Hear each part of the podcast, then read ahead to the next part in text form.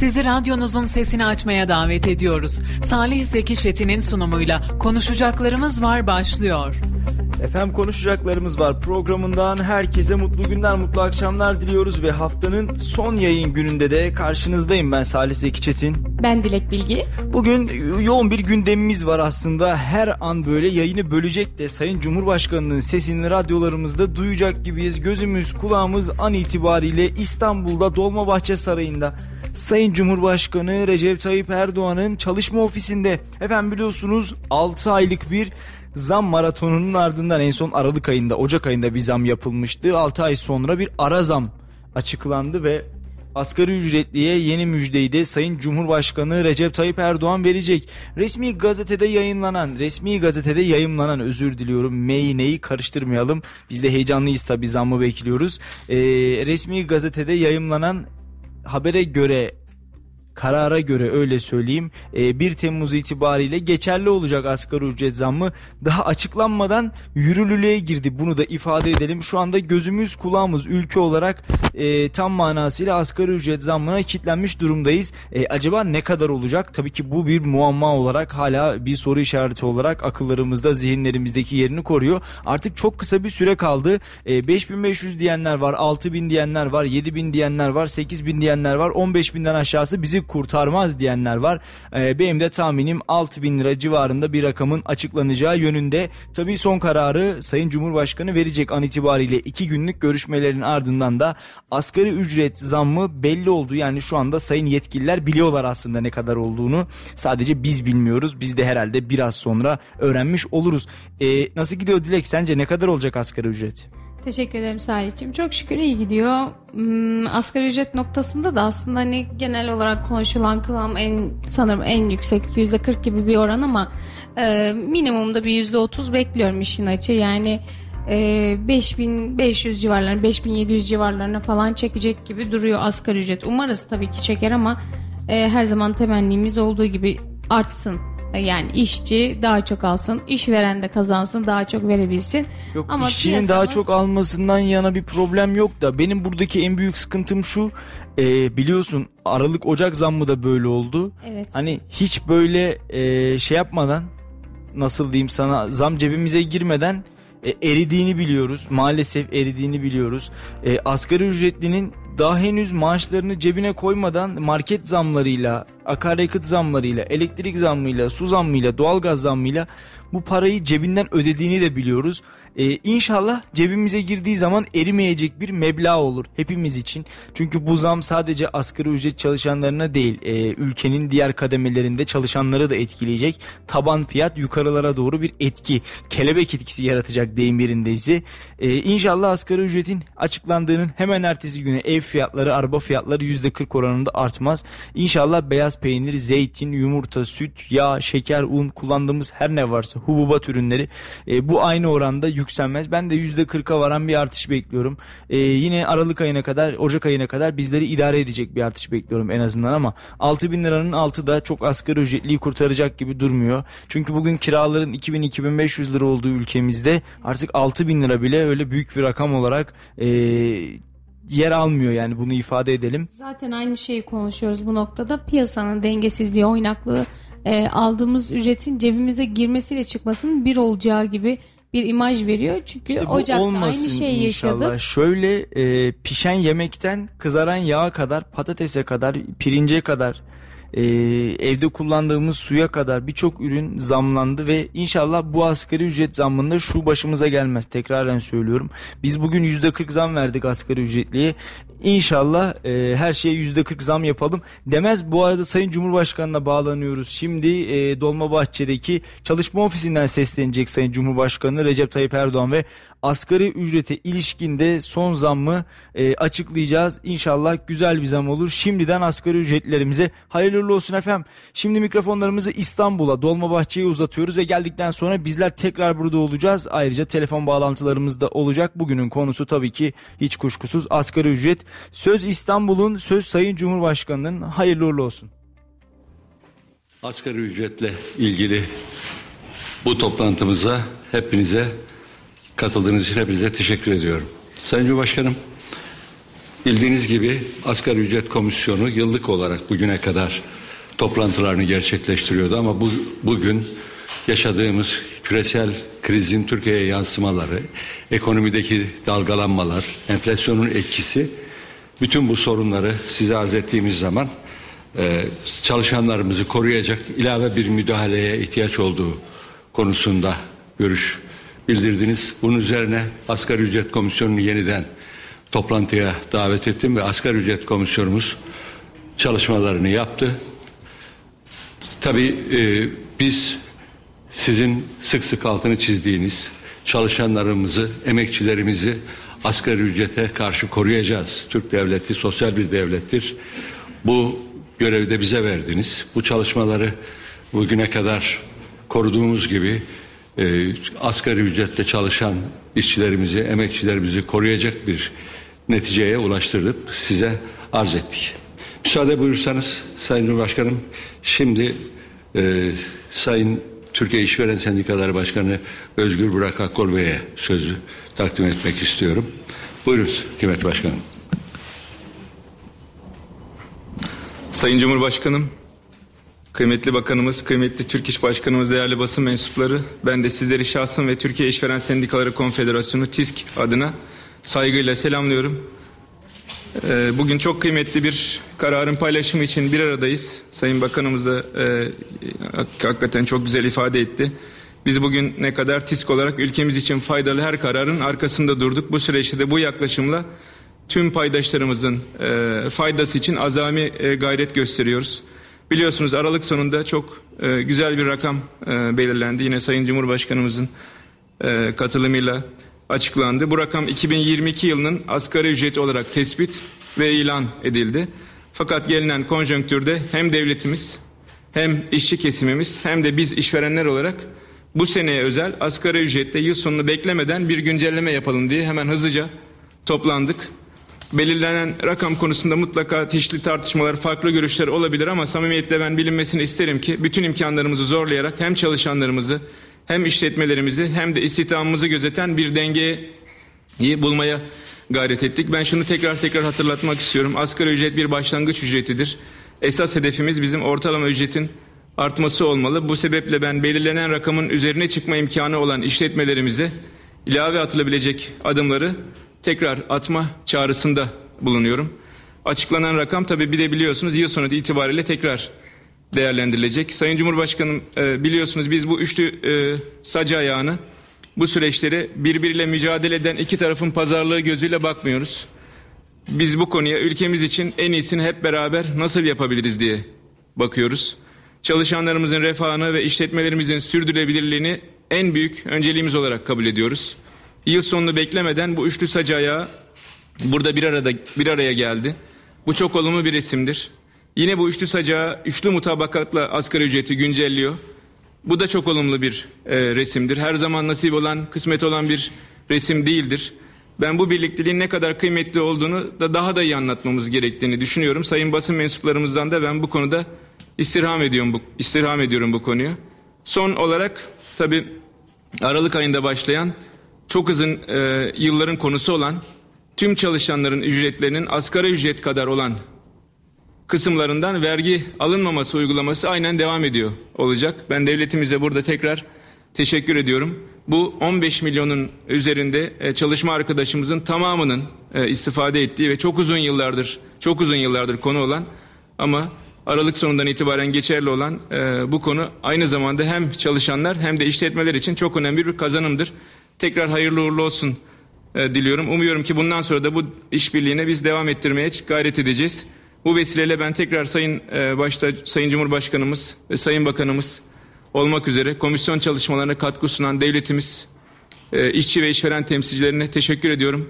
TİSK olarak biz bugüne kadar hep birlikte mümkün dedik. Bundan sonra da böyle devam edeceğiz. Yeni asgari ücret ülkemize hayırlı uğurlu olsun. Sayın Başkanım teşekkür ediyorum. Sayın Cumhurbaşkanım bildiğiniz gibi asgari ücretin bütün ücretlerden vergi dışı bırakılması bugün de açıklanacak asgari ücret rakamında da yansıyacaktır. Bunun anlamı şu, bütün kamu çalışanları da aşağı yukarı ortalaması 300-350 lira civarında buradan bir gelir elde edeceklerdir. Sadece işçilerimizde sınırlı kalmayan bu artışın Sayın Cumhurbaşkanımızın sosyal devlet ilkesi gereğince çalışanları koruma yaklaşımının yansıması olarak değerlendirilmesi gerektiğinin altını çizmek isterim. Sayın Türk İş Genel Başkanımız Ergün Atalay Bey'e söz vermek istiyorum Sayın Cumhurbaşkanım. Buyurun Başkanım. Sayın Cumhurbaşkanım, Sayın Bakanım, İşveren Sendikası'nın değerli başkanı, değerli basın mensupları. Sayın Cumhurbaşkanım, bundan 15 gün evvel sizi yaptığımız ziyarette biz çalışanlarla ilgili Türk İş olarak taleplerimizi ilettik. Siz de sağ olun komisyonu topladınız. Ben oradaki gerekçelerimizi Sayın Bakanımız biliyor. Sayın Bakan, siz biliyorsunuz. İnşallah bugün toplumu memnun edecek bir rakam olur da siz de biz de toplum olarak bu sıkıntılı bir dönemde inşallah toplum rahat eder. Biz de dua ederiz. Teşekkür ederiz. Sağ olun Sayın Cumhurbaşkanım. Sayın Cumhurbaşkanım buyurun efendim.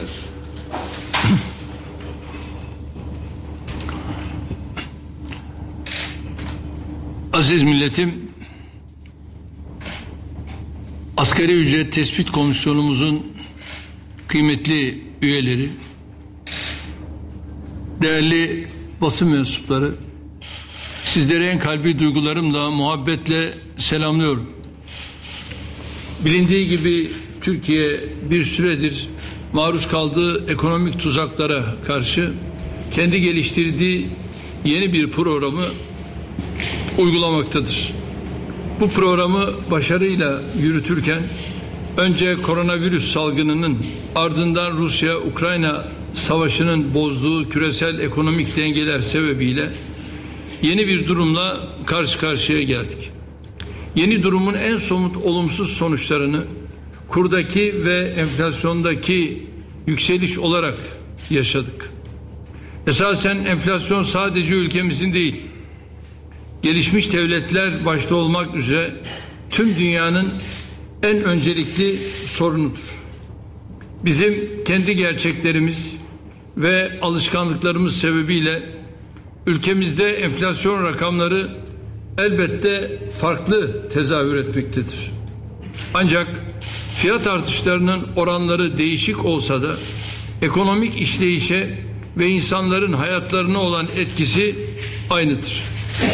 Bu anlayışla dünyadaki her gelişmeyi yakından takip ederken asıl dikkatimizi ve önceliğimizi kendi vatandaşlarımızın sorunlarının çözümüne veriyoruz. Yaklaşık 4 yıldır uyguladığımız ekonomik programın da önceliğimiz hep insanlarımızın işlerinin, açlarının, huzurlarının, umutlarının korunması ve geliştirilmesi olmuştur. Bunu da bir yandan ülkemizi terör örgütlerinin tasallutundan kalıcı şekilde kurtararak, diğer yandan da yatırım, istihdam, üretim, ihracat ve cari fazla yoluyla büyüme esasına dayalı Türkiye ekonomi programıyla yapıyoruz. Hamdolsun terörle mücadelede çok iyi bir seviyeye geldik. Ekonomi programımızı da kararlılıkla uygulayarak ülkemizi bu küresel fırtınadan en az kayıp ve en fazla kazanımla çıkartmanın gayreti içindeyiz. Salgın döneminde bu yaklaşımın faydalarını kendimizi dünyadan pozitif yönde ayrıştırarak gördük. Küresel üretim ve tedarik zincirlerinin çöktüğü bir dönemde Türkiye hem kendi ihtiyacını karşılayan hem de ihracatıyla elindeki imkanları herkesle paylaşan bir ülke olarak öne çıkmıştır. Karadeniz'in kuzeyindeki savaşın başından beri de tüm taraflarla diyaloğu, işbirliğini, barışa katkı vermeyi hedefleyen politikamızla ülkemizi bu büyük güvenlik krizinden de yine pozitif yönde ayrıştırmayı başardık.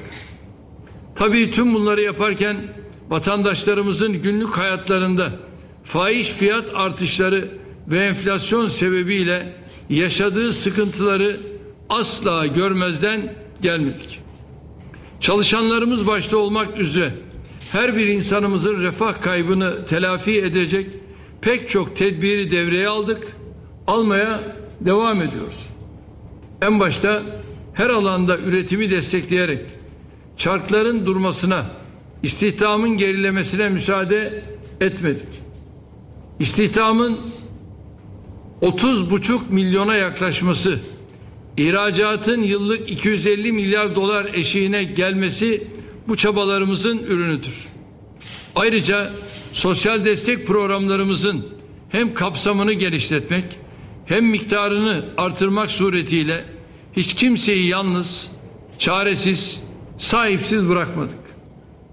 Engellisinden yaşlısına, kimsesizinden ihtiyaç sahibine kadar tüm dezavantajlı kesimlerin üzerine titriyor, hepsine gözümüz gibi bakıyoruz.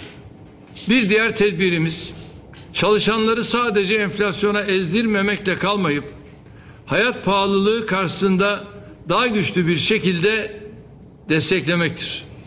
Bu amaçla yıl başında hem asgari ücrette hem memur maaşlarında hem emekli maaşlarında çok ciddi artışlar yapmıştık.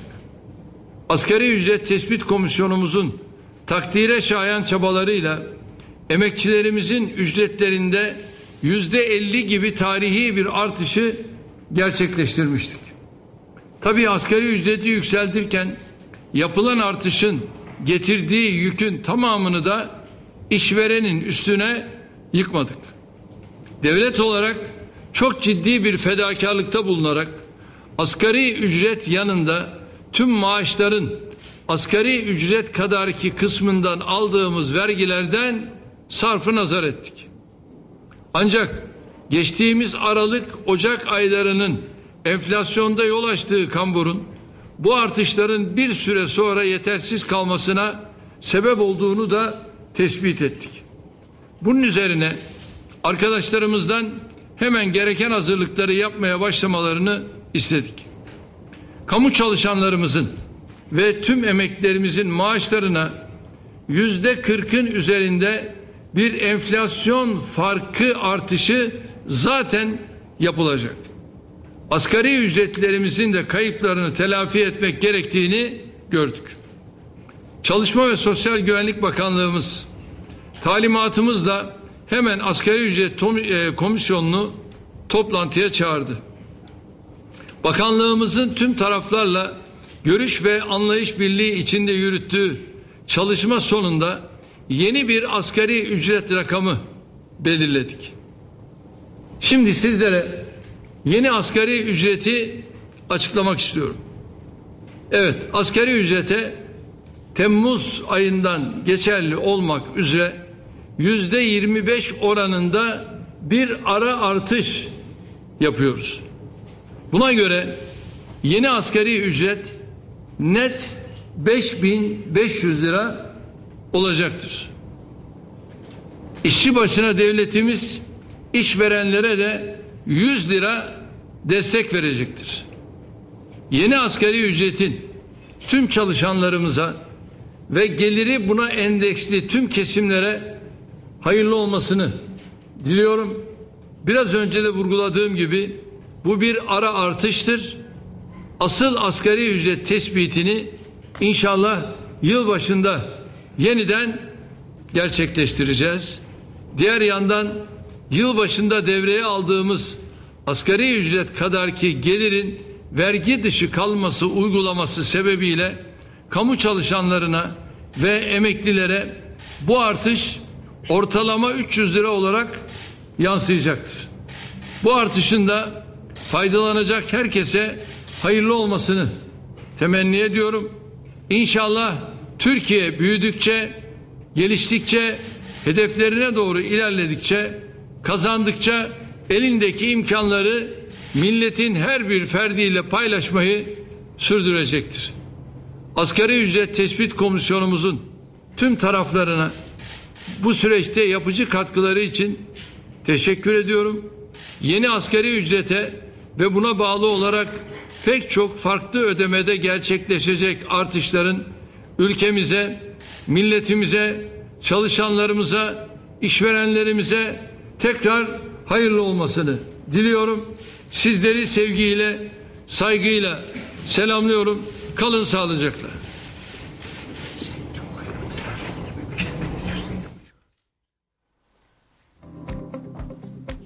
Evet efendim, yeni asgari ücret açıklandı ve %25'lik bir artışla Sayın Cumhurbaşkanı Recep Tayyip Erdoğan'ın yaptığı açıklamayla da 5.500 lira oldu. Bir daha Dolmabahçe'ye uzanalım. Sanırım yayın devam ediyor orada. Sayın Cumhurbaşkanı konuşuyor çünkü. Yani bu %30 olarak bu artışı yapmış olduk. Burada bir sıkıntı yok değil mi? Yok efendim. He? Mutabıkız efendim. Tamam. Mutabık mıyız? Hayır. Mutabıkız yılmasın. Mutabıkız yılmasın. Evet. Peki. Hayırlı olsun. Sağ olun. Nazım Bey gel buraya, sen esas komisyon başkanı sensin. Gelsin Sayın Cumhurbaşkanı Nazım. Orada duruyor. Burada beraber müşterek resim çektireceğiz. Burada olsun. Orada duracak. Gelsinler değil misin Cumhurbaşkanı? İlham gelin buraya. Gelin buraya. Evet, yayın önümüzde açık. Eğer Sayın Cumhurbaşkanı yeniden bir konuşma yapacak olursa tekrar İstanbul Dolmabahçe Sarayı'na, Sayın Cumhurbaşkanı'nın çalışma ofisine yeniden sizleri götürürüz. Ama şimdilik İstanbul'dan aktaracaklarımız bu kadar. Hayırlı uğurlu olsun efendim. Yeni asgari ücrette zam belirlendi ve 4250 lira olan asgari ücret 5500 liraya yükseltildi. Vatana, millete hayırlı olsun. Nasıl buluyorsun Dilek?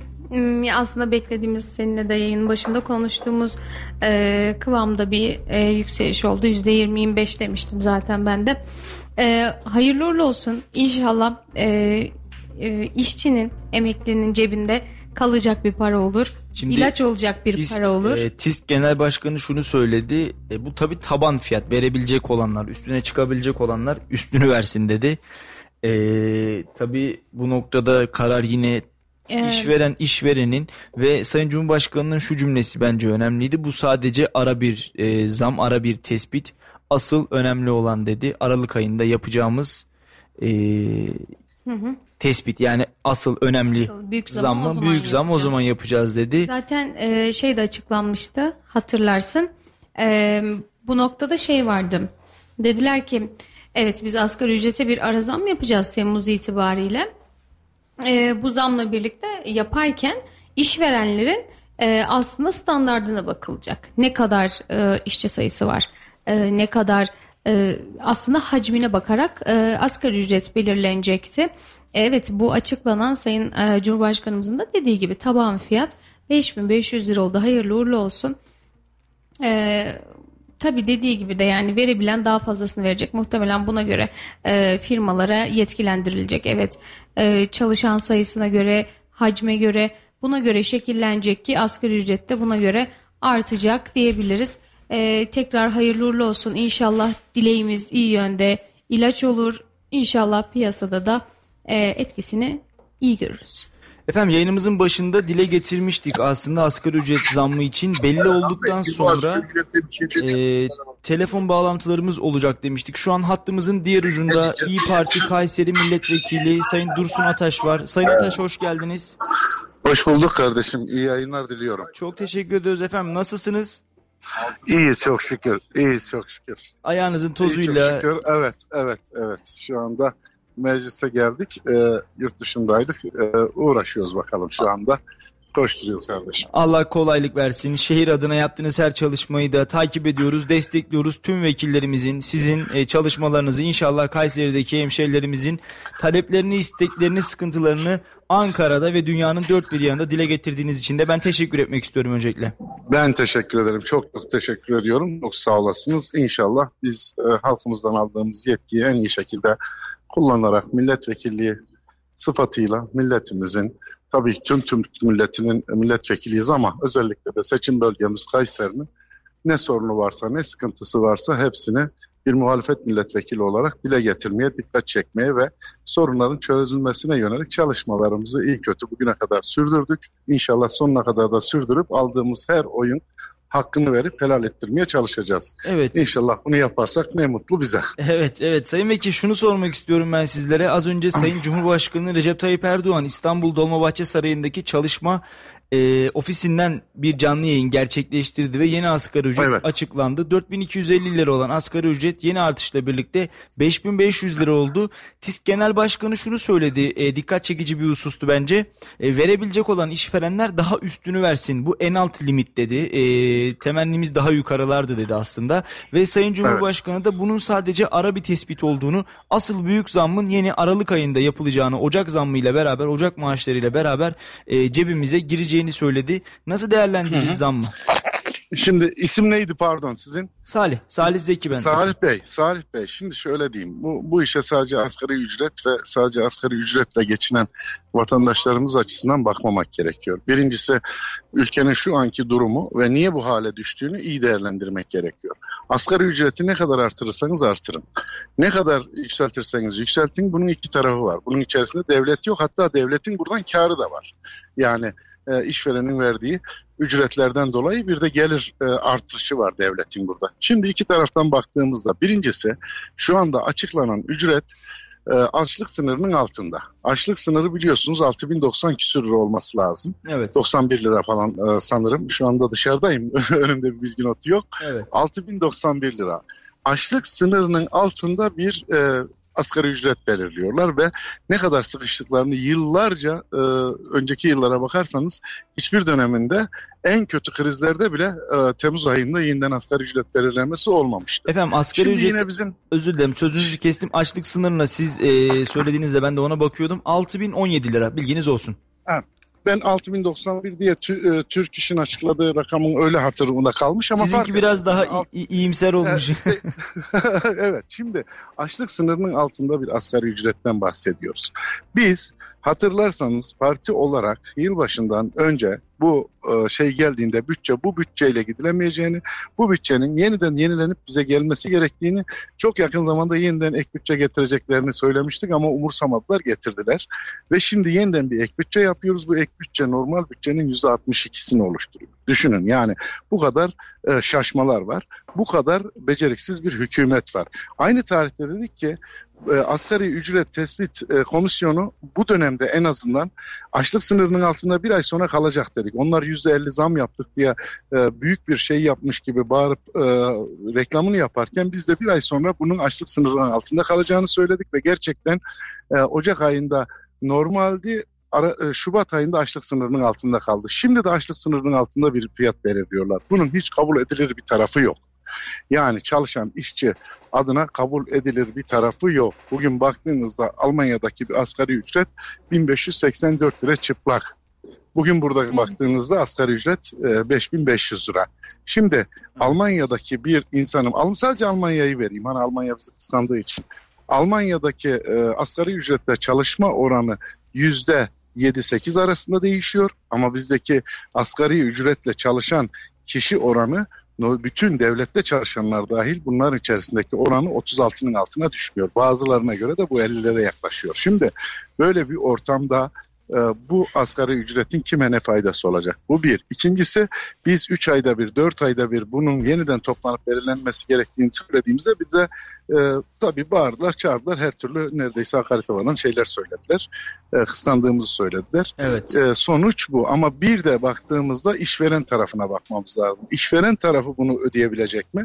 Önümüzdeki süreçte hiç bugüne kadar söylemlerimizde yanılmadık, hata yapmadık. Çünkü ekonomistlerimiz çok bu konuda deneyimli, kuvvetli, bilgiye sahip olan insanlar. Biz de tabii ekonomist değiliz. Onların çalışmalarının sonucunu, ürününü kamuoyuyla paylaşıyoruz. Evet. Bu asgari ücretleri de işverenler ödeyebilecek durumda değil bir taraftan. Onun için de dedik ki devlet buradan bir fedakarlık etsin. Bu işverenlerin ödediği vergilerden biraz olsun fedakarlık etsin. Sigortadan, stopajdan vazgeçsin. Hem işveren rahatlasın, hem işçi rahatlasın dedik ama maalesef ki bunların hiçbirini yapmadılar. Yine söylediğimize gelecekler. Şu anda açlık sınırının altında. Patronlar isterse daha yüksek versin demek kolay ama onlar kazanabiliyor mu? Evet. Her esnafın yanında 1-2 kişi çalışıyordu. En küçük esnafın 6 kişi, 10 kişi, 20 kişi ve en büyük istihdamı bunlar oluşturuyordu. Şimdi önümüzdeki süreçte de bir bir bunları çıkarmaya başlayacak. Bunun altından kalkamayan esnaf ve yine işsizlik ordusuna yeni bir ordu eklenecek ve bu şekilde de gitmeyecek. Şimdi diyeceksiniz ki o zaman ne yapsın? yapacağı şu: kesinlikle açlık sınırının üzerine çekilmesi lazım ve kesinlikle de işverenin de yükünü hafifletip bu verilen zamların işverenden çıkmamasını sağlaması lazım hükümet. Evet. Yani benim düşüncem bu. Partimizin de düşüncesi bu yönde.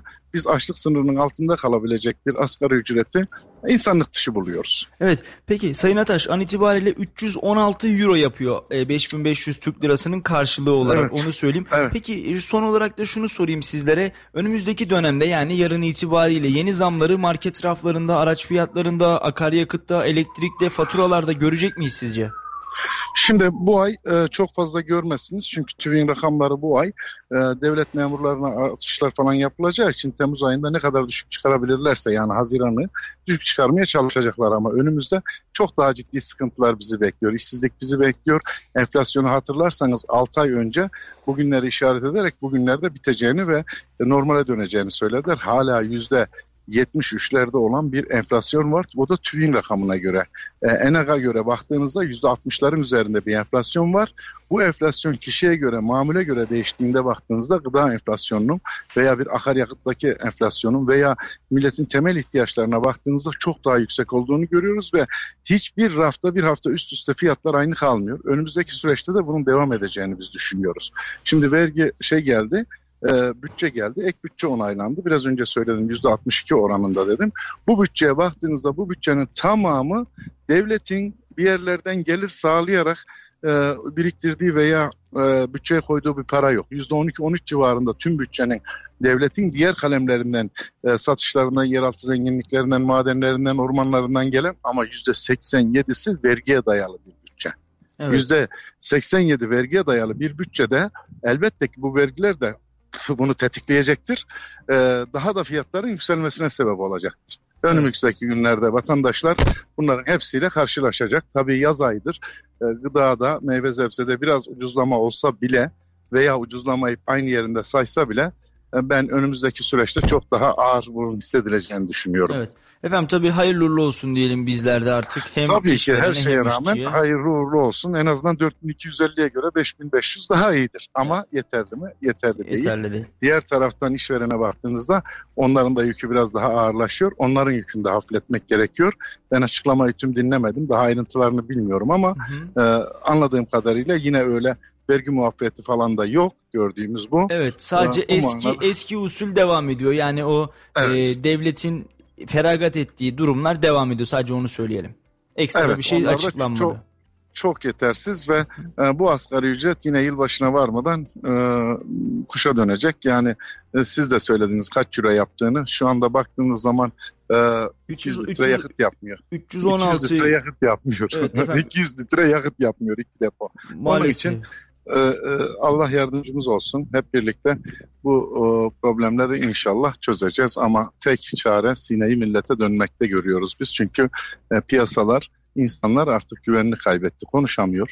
Bir şey söyleyemiyor ama güvenini kaybetti. Güven kaybolan bir yerde bunların kısa zamanda düzelmesi de mümkün görünmüyor. Evet. İnşallah hükümet bunları görür. Efendim çok teşekkür ediyoruz yayınımıza bağlandığınız için. Ankara'ya selamlar, çalışmalarınızda kolaylıklar diliyoruz. Ben teşekkür ediyorum. Tüm Kayseri'ye kucak dolusu selamlar. Sizlere de saygılarımı sunuyorum. İyi yayınlar diliyorum. Çok teşekkür ederim Sayın Ataş. İyi akşamlar efendim. Sağ olun. Evet, Fatih abi hoş geldin. Fatih Bey, sizinle değerlendireceğiz ama öncesinde bir telefon bağlantımız daha olacak. Bugünkü gündemimiz malum asgari ücret. Sayın Cumhurbaşkanı'nın, tekrarlamak gerekirse, açıklamalarıyla birlikte asgari ücretin 5500 lira olduğunu ifade ediyoruz. Şu an telefon hattımızın diğer ucunda da Kayseri Radar Genel Yayın Yönetmenimiz Mustafa Bayram var. Sayın Bayram hoş geldiniz. Merhaba Salih'cim, iyi yayınlar diliyorum. Teşekkür ediyoruz. Stüdyoda bekliyorduk sizi ama iş yoğunluğunuzdan dolayı. Yoldayım ama birazcık zaman alacak, ister istemez gelmem. Biz de asgari ücret zammına dışarıda ve hazırlıksız yakalandık. Evet. Öncelikli olarak tüm çalışanlara hayırlı uğurlu olsun. Beklediğimiz bir rakamda aslında uzun zamandır konuştuğumuz 5500-6000 lira arasında bir bantta bir rakam bekleniyordu. Piyasa beklentisinde bu yönde oluşmuştu. Her ne kadar memur zamları üzerinde %40'lar telaffuz edilmiş olsa da %25'le, %30'da daha doğrusu önce 25'te açıklandı, 30 olduğunu daha sonrasında Cumhurbaşkanımız fark etti. %30 oranında açıklanan bir zam var. Şimdi memura %40 yapıyoruz, biz buna niye %30 yapıyoruz diyecek olursanız yılbaşı döneminde de %50 asgari ücret zammı yapılırken memura %36 yapılmıştı. Aradaki farkı birazcık daha zannedersem enflasyon oranında dengeliyoruz. Benim beklentim işin açıkçası sadece işveren tarafında daha fazla destek görülmesiydi. Sigorta primleri üzerinden ya da işveren desteği adıyla farklı bir istihdam destekleme modeli çıkacaktı. Burada 100 liralık bir destek çıktı. Açıklamadan anladığım kadarıyla bir miktarını dinleme şansım oldu. Evet. İşveren açısından birazcık sancılı bir durum olacak. Enflasyon açısından da sancılı olacak. Aslında bizim her sabah yayınlarda da konuştuğumuz, tartıştığımız konulardan bir tanesi. Bugün itibariyle 10 bin lirada açıklamış olsanız alım gücünü yükseltmediğiniz sürece ne yazık ki bu süreç böyle sürekli bir tekerleme halinde dönecek. Yani yarın itibariyle işveren mecburen ürünlerin üzerindeki asgari ücret miktarını ya da ücret miktarının orantısına göre ürünlerine zam yapmak zorunda kalacak. Bu rafa yansıyacak, bu hizmete yansıyacak. Özellikle hizmet sektörü, yani %100'e yakın işçilik maliyetiyle oluştuğu için hizmet sektöründe özellikle fiyatların minimum %25 düzeyinde artması beklenen tablolardan bir tanesi. Biraz önce Dursun Bey'de dinleme şansım oldu bağlanmadan önce. Evet. Sayın Ataş'ın da söylediği gibi, yani TÜİK verilerine bakarak ortaya çıkarttığımız ve hareket ettiğimiz bir asgari ücret var. Ama burada iki tarafta şu an mağdur. Yani çalışan kısım 5500 geçti ama yarın her şeye zam gelecek ve maaş elinde kalmıyor zaten diyecek. Bugün itibariyle mutlu olan arkadaşlar vardır. Allah mutluluklarını daim etsin inşallah, ama elimizdeki enflasyon pozisyonunu hesap ettiğimizde ne anladım ki ben bu işten? Yani bu parayı alıyordum, bu ürünü alıyordum, şu parayı alıyorum, hala aynı ürünü alıyorum durumuna dönecek iş. Ama işveren tarafından baktığımız zamanda da bir daralma, bir sıkışma, istihdamın azalması, işten çıkartmaların söz konusu olması, kaçak çalıştırma, sigortasız çalıştırma gibi eylemlerin ne yazık ki artacağını tahmin edebiliyoruz. Görmüyoruz ama bunu tahmin edebiliyoruz. Gelen pozisyon böyle gibi duruyor. Memleket hayırlı uğurlu olsun. Beklenen bir süreçti, artık uzun zamandır konuştuğumuz bir süreçti Salih.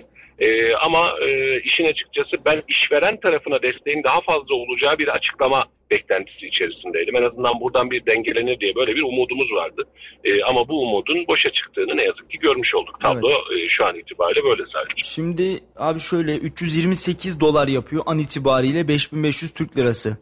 Ve evet. Asgari ücretin bir dinleyicimiz yazmış, Feridun Bey demiş ki asgari ücretin son 20 yıllık ortalaması $353. Avrupa'da evet. Asgari ücretle çalışanın en çok okuduğu ama asgari ücretin en düşük olduğu ülke an itibariyle Türkiye. 20 yıllık ortalamanın altında kaldık. Bu açıklanan zamla bile şu anda $328. Bir de... Salih'cim şu an kaçırdığın nokta şu. Şu anki bugünkü kurlarla hesap ediyorsun. Bir hafta önceki kurlarla hesap edersen... Ki bugün itibariyle sabahtan beri baktığımızda dolarda da yukarı doğru bir pozisyon var zaten. Dolarda hareketlilik de var. Yani senin anlatmış olduğun 300 küsür dolar civarındaki ücretin $280 civarlarına dönebileceğini, düşünebileceğini düşünün. Çünkü kur pozisyonu bunu getiriyor. Düşük mü? Düşük. Ama şimdi devlet açıklasın. Yani yarın çıksın desin ki asgari ücreti 10 bin lira yaptık atıyorum. $400 civarına geldi. $500 civarına geldi desin. Demek kolay mı? Dolu kolay. Yani işverenle beraber oturursunuz iki dudağınızın arasında. Ama işveren bunu hareket ettirmeye, bunu ödemeye çalıştığı zaman bu size zaten enflasyon olarak döneceği için her halükarda asgari ücrete yapılan zam bir içerisinde vatandaşın daha cebine geçmeden erimiş olacak. Mesela her sene Aralık ayında asgari ücretin zam oranı açıklanır. Yani alıştığımız tablo bu, doğru mu? Evet. Aralık ayında zam mı açıklarsınız? Ocak ayına geldiğinizde aslında siz aralığın maaşını aldığınız için zamlı maaşa bir sonraki ay edinirsiniz. Mesela şu an asgari ücretli de bu sıkıntıyı yaşayacak. Aylardan hangi aydayız? Haziran bitti, Temmuz'dayız. Hemen bayramdan önce ben zamlı fiyat alacağım. Hayır. Bayramdan önce alacağınız maaş muhtemel itibariyle Haziran maaşınız olacak. Yani siz asgari ücretli zamlı maaşını ne zaman alacaksınız? Ağustos ayında alacaksınız. Peki Ağustos'a kadar fiyatlar duracak mı? Hayır. Bugünkü sattığıyla önümüzdeki ay maaşı ödeyecek çünkü. Esnaf otomatik olarak sanayici, üretici kim dersen de herkes zammını yapacak ve asgari ücret elinize geçmeden önce geçmiş olsun olacak. Yani para bitmiş, hiçbir anlamı kalmamış diyecek. Sabah yayında da söyledim. Şu an tek şanslı taraf şu, yılbaşından önce ya da yılbaşı civarında kredi kredi çekip kredi ödeyen kardeşlerimiz için bir rahatlık var. Yani 4.250 lira maaş alıyorum ama 2.500 lira krediye gidiyordu diyecek. Ama şimdi 5.500 maaş alıyorum ama 2.500 lirası krediye. Hani kredinin rakamı hala aynı. Bir onlarda bir rahatlama söz konusu olabilir. Ama yeni kredi imkanları ve kredi faiz oranlarını hesap edersek bu da geçici bir heves olarak kalır. Yarın bir gün bu pozisyonda bulamayacak hale geliriz gibi görünüyor. Evet. Yani böyle bir kalıcı bir dolar pozisyonu, hani şu an Feridun Bey de aynısını yazmış. Tamam, dolar olarak baz aldığımızda ya çok düşük kalmış, dolar olarak da ediyoruz diyebilirsin. Ama bunlar iyi günlerimiz. Yani şu konuşmayı bir ay sonra yaptığımızda, Allah izin verir o günleri görürsek, bir ay iki ay sonra yaptığımızda ya o kadar da para etmiyor, nasıl geçinecek bu milleti diyeceğiz. Çünkü yılbaşında %50 zam yapıldığında hadi be ne zam yaptı ama dediğimiz günün bir ay sonrasında artan enerji fiyatları, doğalgaz fiyatları, elektrik fiyatları, artan market raf fiyatlarıyla biz bu rakamı göremedik. Yani çalışan göremedi en azından. Yani şu an hala aynı sıkıntıyı yaşıyoruz. Burada bir konuya daha değinmek istiyorum özellikle. Vaktimiz varsa, izin varsa. Şimdi TÜİK'in açıkladığı enflasyon verileriyle alakalı uzun yıllardır, özellikle son 2 yılda çok ciddi sancımız var. Bu rakamlar gerçeği yansıtmıyor diye kamuoyunun da bu anlamda bir baskısı var. Şimdi ENAG diye bir birliktelik bir açıklama yapıyor. Diyor ki şu an itibariyle enflasyon, geçtiğimiz ay itibariyle baktığımız zaman %160'lar seviyesinde, doğru muyum? Evet. Ama şu an TÜİK diyor ki %73 diyor. Şimdi hükümet diyor ki ben yıl başında %50 yaptım, üzerine bir %30'a yaptım. Ben çalışanımı enflasyon karşısında eritmedim diyor. Yani üst üste toplamda baktığınızda ciddi anlamda bir rakam ama her şey çok güzel aslında, biz hiç enflasyon karşısında erimemiş gibi görüyoruz. İşte burada TÜİK'in önemi ortaya çıkıyor, yapılan açıklamanın önemi ortaya çıkıyor. Sen piyasada bu enflasyonu hissedebiliyor musun? Geçen sene 100 liraya alıp bu sene 170 liraya alabildiğim benim hiçbir ürünüm yok. Ama enflasyon oranı %170. Bakın baştan sona, A'dan Z'ye her şeyi sayalım isterseniz. Evet. Hani yakıttan, yağdan filan bahsetmiyorum. Hani Brent petrol arttı da ondan bu bundan her şeyi söyleyebilirsin, problem değil. Marketten aldığın sütten ekmeğe kadar %70 oranında fiyatı artabilen bir ürün yok. Şu an piyasada hissedilen enflasyon bazı ürünlerde %300'ü geçmiş durumda. Şimdi TÜİK niye önemli? İşte bakın bugün yeniden görüyoruz. TÜİK'in açıklamış olduğu enflasyon %160 olsaydı, piyasa değerleriyle, ya da %150 olmuş olsaydı, şu an itibariyle yapılacak zamın %30 değil %80 olduğundan belki de bahsedecektik. Evet. Yani bu kısım Kemal Bey, Kemal Kılıçdaroğlu TÜİK'in kapısına gittiğinde de aslında aynı şeyler tartışıldı. Ve bu gerçekten önemli. Yani şeffaf, nitelikli, adil bir ölçüm yapılmalı. Ben bunu 2 yıl önce söylemiştim. Yeni değil. Özellikle memur tabanlı çalışan arkadaşlarıma söylemiştim. Şu anki performansla muhtemelen önümüzdeki 3-5 yıl içerisinde sene 90'larda yaşadığımız gibi öğretmenlerin pazarlarda limon satacağı günlere dönebiliriz demiştim. Bu doğrultuda da gidiyoruz. Çünkü reel enflasyon verisiyle, piyasanın enflasyon verisiyle TÜİK verisi birbirini tutmadığı için memur maaşları, çalışan maaşları her geçen gün düşüyor. Çalıştıran bu anlamda kendi sıkıntısını zaten haddi zatında fazlasıyla yaşıyor. Biraz önce Dursun Bey de söyledi. Bütçe vergiden dolayı fazla verir. Çünkü senin toplamdaki cari işlemin artmış durumda. Önceden 100 liralık ticaret yapıyordum. Fiyat o kadar enteresan arttı ki 500 liralık ticaret yapıyorsun. 100 liralık ticaretten örnek veriyorum, %18 KDV 18 lira alıyordun. Şimdi 500 liralık ticaretten 90 lira alıyorsun. Suni bir artış var. Hükümet de geçen yıl bunu tahmin edemediği için bütçe planlamasının içerisine bunu koymadı.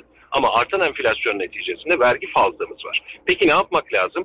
Buna göre planlama yaptıysanız o zaman vergiyi ya düşüreceksiniz ya da işverene bu anlamda destek vereceksiniz ki işveren de rahat nefes alsın. Yoksa yanlış anlamayın, 5.500 lira ya da 4.250 lira Kayseri standartlarında bile herhangi bir çalışanın gücünün yetebileceği, nefesinin yetebileceği, hayatını sürdürebileceği bir rakam değil. Evet. Ama işveren tarafından da baktığımızda bu işi dengelemek lazım. Evet verelim ama destekleyerek verelim, alım gücünü yükseltelim, üretimi yükseltelim dediğimiz güne dönmek zorundayız.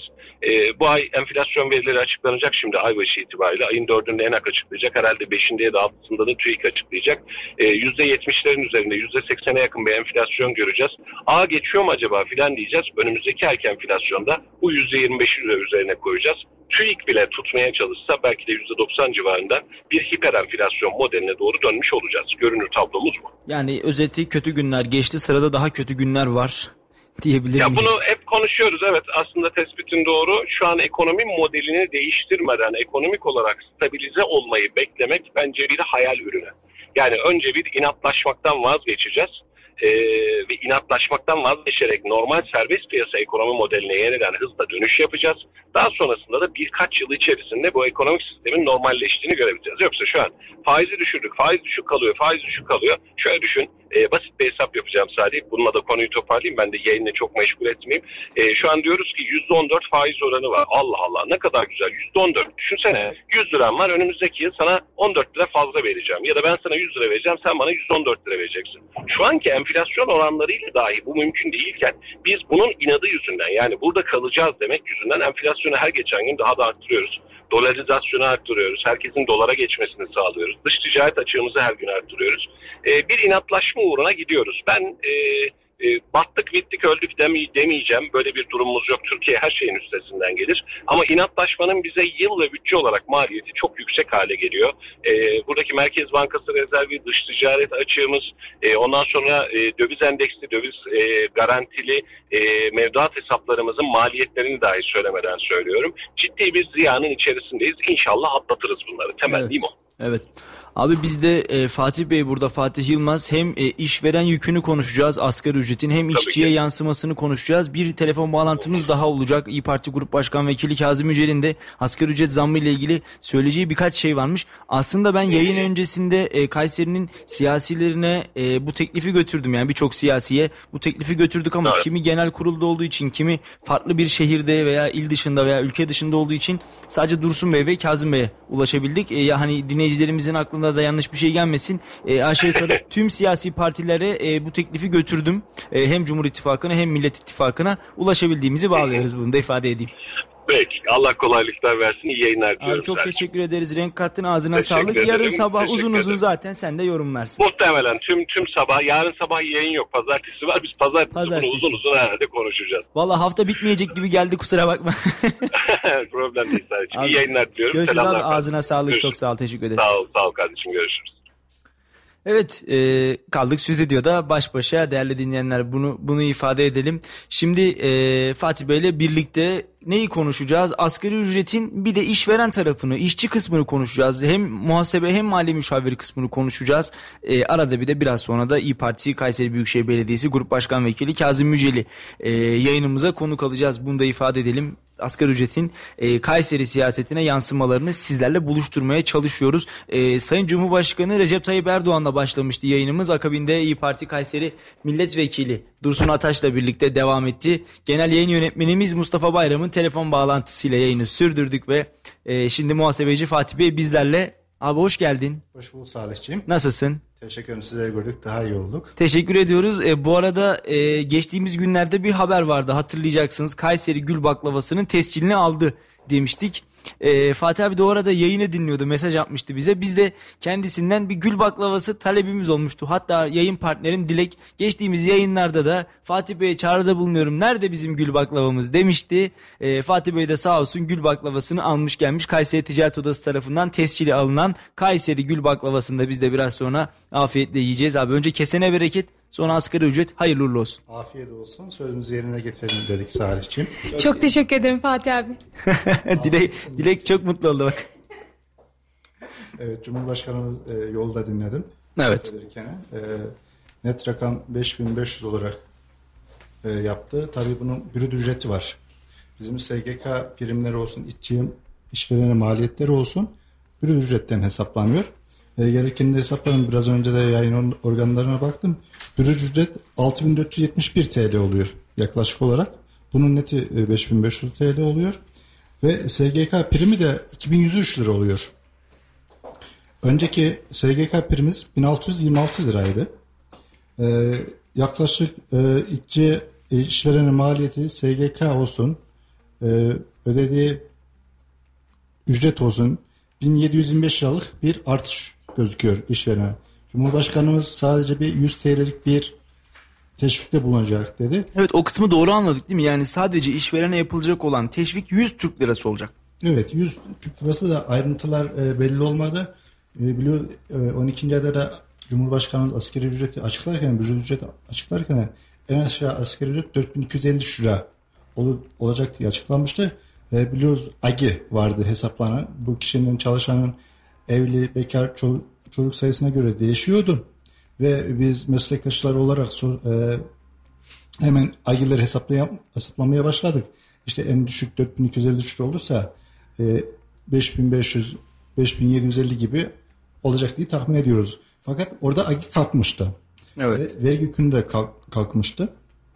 Ama Cumhurbaşkanımız sadece şimdilik bir 100 TL bir indirim olacağını açıkladı. Belki ayrıntılar ben daha fazla olacağını zannediyorum. Çünkü işverenin maliyeti yaklaşık 1705 lira arttı. Evet. Yani işveren artık bir maaşı ödemek için 1700 lira daha fazla kazanmak zorunda. Evet. Bunu 100 işçiyle çarptığımız zaman, 1000 işçiyle çarptığımız zaman devasa rakamların ortaya konduğunu söyleyebiliriz. Bırakalım 100 işçiyi, 1000 işçiyi, 10 işçiyle çalışan bir işletmenin bile aylık yükü 17.500 lira artmış oldu. Olacak. Evet. Yani 17.500. Bu da nedir? Ürettiği ürünlerin maliyetine yansıyacak. Evet. Yani zamlar sayın az önce genel yayın yönetmenimiz Mustafa Bayram'ın da söylediği gibi herhalde zamlar böyle peşi sıra gelecektir diye düşünüyoruz. Yani o şekilde olursa yani aldığımız maalesef bir işe yaramayacak. Evet. Çalışanlarımız. Sayın Cumhurbaşkanı önce %25 dedi yayın esnasında, sonra %30 olarak telaffuz etti bu yükselişi. Yeterli buluyor musunuz siz? Yani yeterli değil. Evet.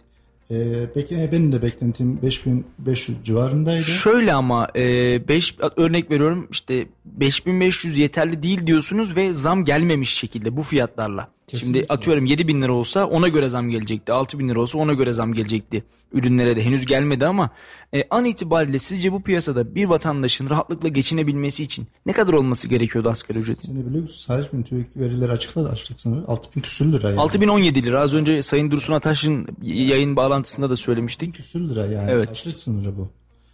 Yoksulluk sınırı da 20.000 lira. Yani.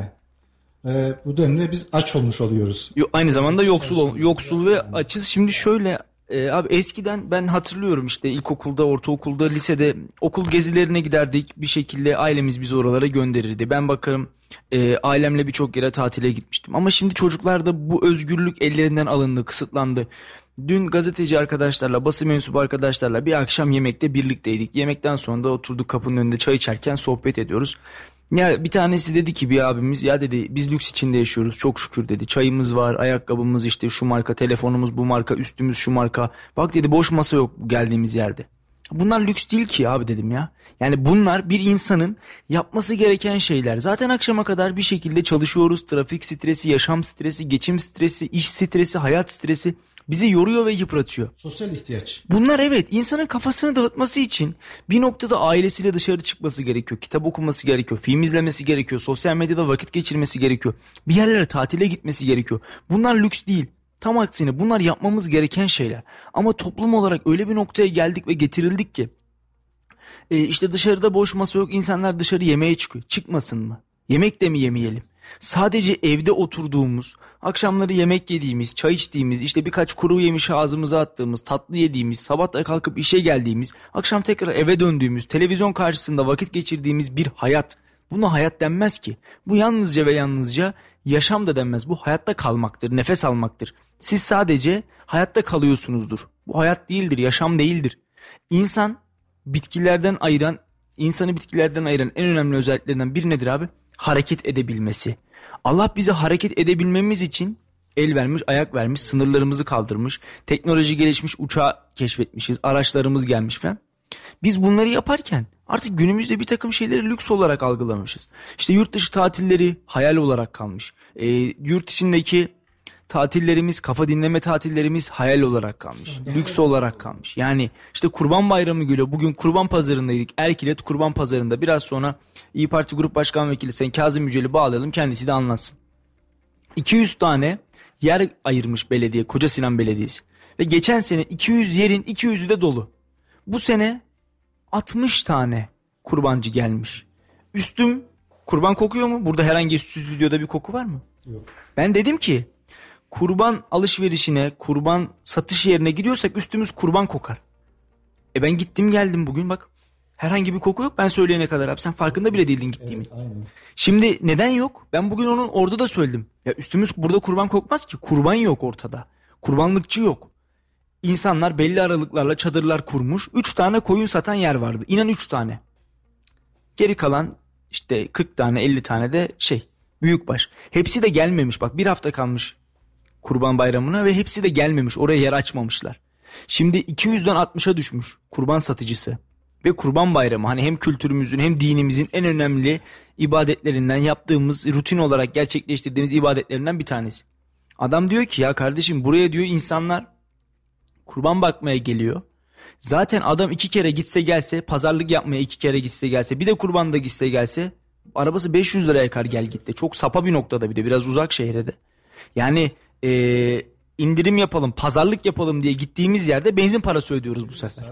Akşam haberlerde dinlenmişti. Doğudan İstanbul'a giden besiciler, işte kurban götürenler bir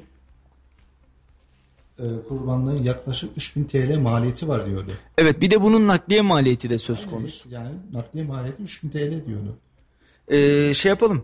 Fatih abi bu konuyu konuşalım ama şimdi telefon attığımızda Kayseri Büyükşehir Belediyesi İYİ Parti Grup Başkan Vekili Kazım Yücel var. Bugün dedim ya biraz böyle ben asgari ücreti konuşmak istiyorum. Kayseri siyasetiyle, Kayseri'nin bilen insanlarıyla, iş insanlarıyla, Kayseri siyasetiyle asgari ücreti konuşmak istiyorum. Kazım Bey de sağ olsun bizi kırmadı. Bugün Kurban Pazarı'nda da beraberdik. Az önce de kulaklarını çınlattık. Sayın Yücel yayınımıza hoş geldiniz.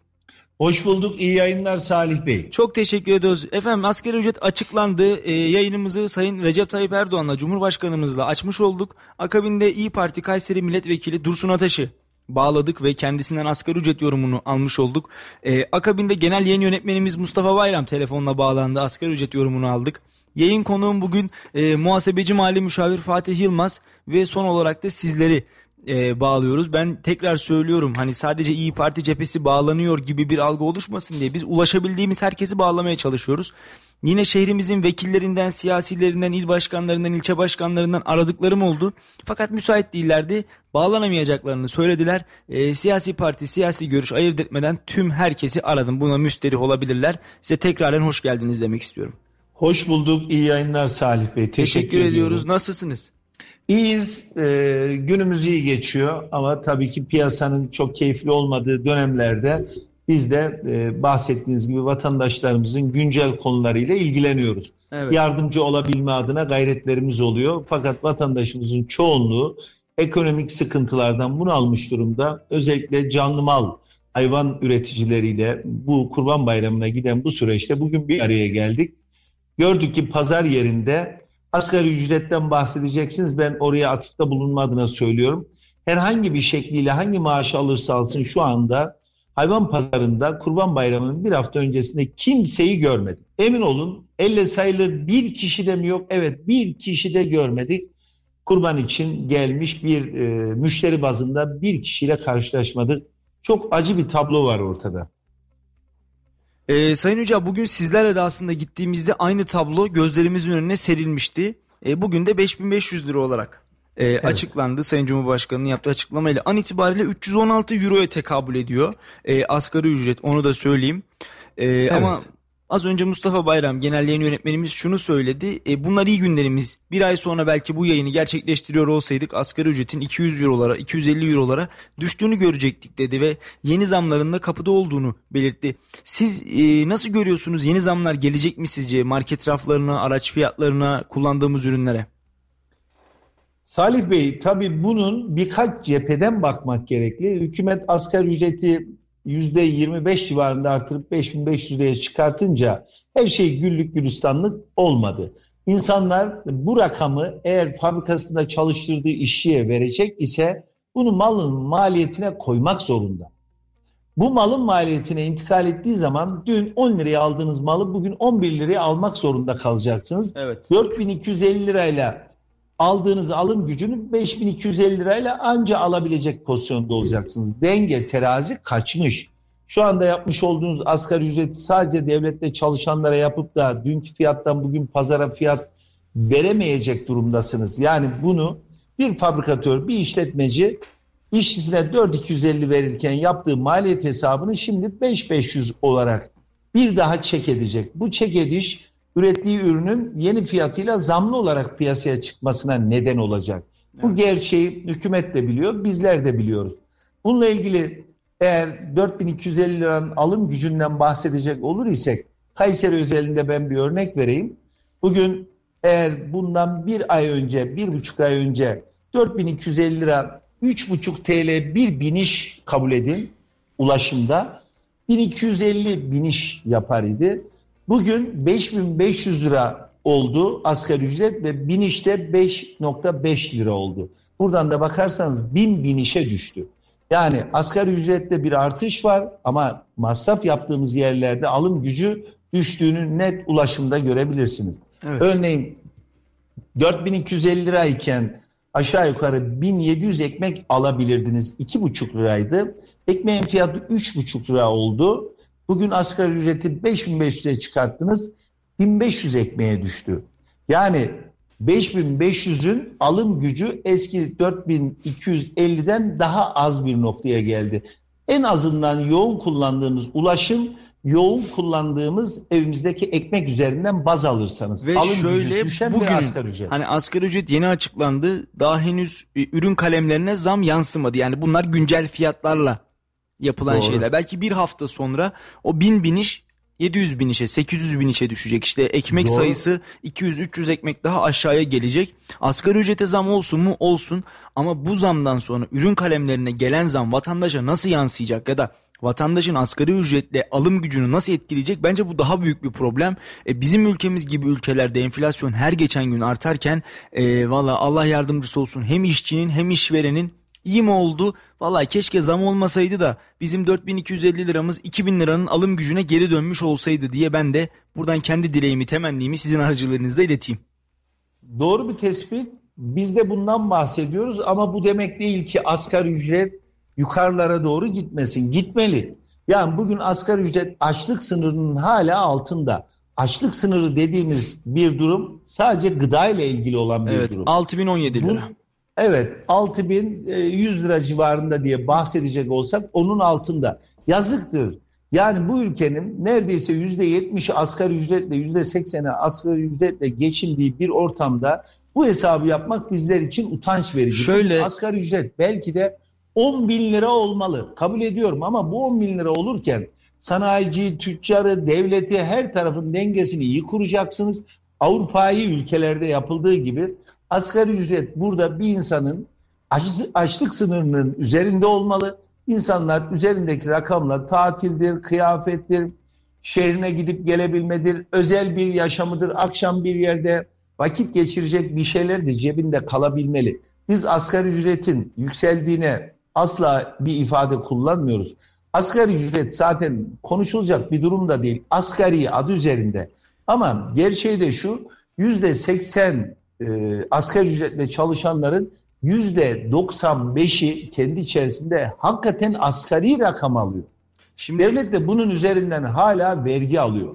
Bugün bu asgari ücret artırılınca devlet belki kamuda çalışan 1/3 asgari ücretli artış yapıyor ama 2/3 zorunlu asgari ücrete zam yaptırdığı sanayiciden de ona göre vergi alıyor. Veya bir müddet daha belki düşük alsa sonra onun üzerinden vergi alacak. Aslında asgari ücret üzerinden devlet ticaret yapıyor, vergi alıyor. Evet. Sayın Yücel, bu tabii da bir diğer boyutu bahsedeceğimiz. Ben asgari ücretin alım gücünü aynen siz gibi düşünüyorum. Keşke bundan 10 yıl önceki asgari ücretin alım gücündeki bir pozisyonda olsak kabul. Ama bugün asgari ücret 5.500 lira yaptığınızda akaryakıta 4 katı gelen zammı izah edemezsiniz. Akaryakıta gelen zam malın maliyetine direkt %100 olarak yansıdı. Bunun için eski asgari ücretin 2.750 liradaki alım gücü maalesef bugün 5.500 liradaki alım gücüyle eşdeğer değil. Vatandaşlar o günü mumla arar hale geldi. Bu şartlarda bu asgari ücret de az ama bu şartlarda bu asgari ücreti sanayicinin ödeme şansı da emin olun gittikçe zorlaşıyor. Ve sanayiciler belki de işçi çıkartmalara doğru giden bir süreç yaşayacaklar. Çünkü 5.500 asgari ücret demek yemeğiydi, ulaşımıydı ve vergisiydi. 10.000 liranın üzerine çıkan bir maliyete dönüşüyor. Evet. Efendim şöyle biliyorsunuz Sayın Cumhurbaşkanı bu açıklamayı yaparken yanında TİSK Genel Başkanı Özgür Burak Akkol da vardı.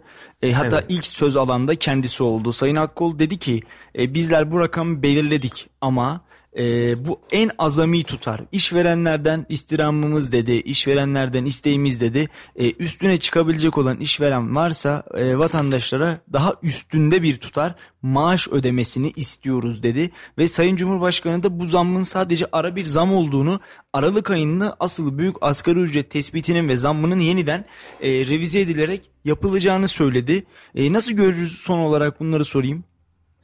Ben öncelikle sendika başkanlarını burada ben çok samimi bir mücadele içerisinde bulmadığımı söyleyeyim. Sendika başkanları aslında hükümetin yanında yer alan, sadece mensubu olduğu, üyesi olan kişilere karşı söylem geliştiren kişiler olarak görmeye başladım. Sendika başkanları gerçekten bu asgari ücreti alan vatandaşlarla birlikte bir günlük, bir aylık bir yaşam eğer geçirmiş olsalar bu rakamın ne kadar düşük olduğunu anlayacaklar ve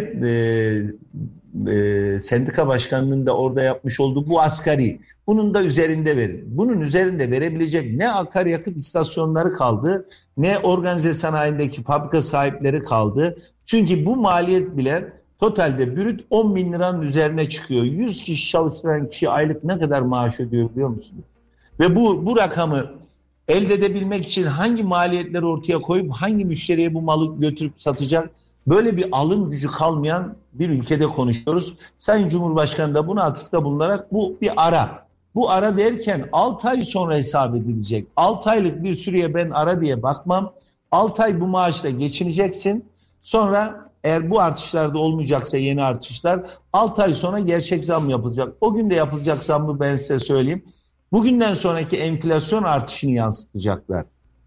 Evet. Fakat bu arada 6. aydaki bugünkü maliyetlerin biraz önce güzel siz açıkladınız. Artış olacağını siz de biliyorsunuz, biz de biliyoruz. Sonraki süreçte tepe tüfeğe göre belki de atıyorum inşallah enflasyon yüksek olmaz.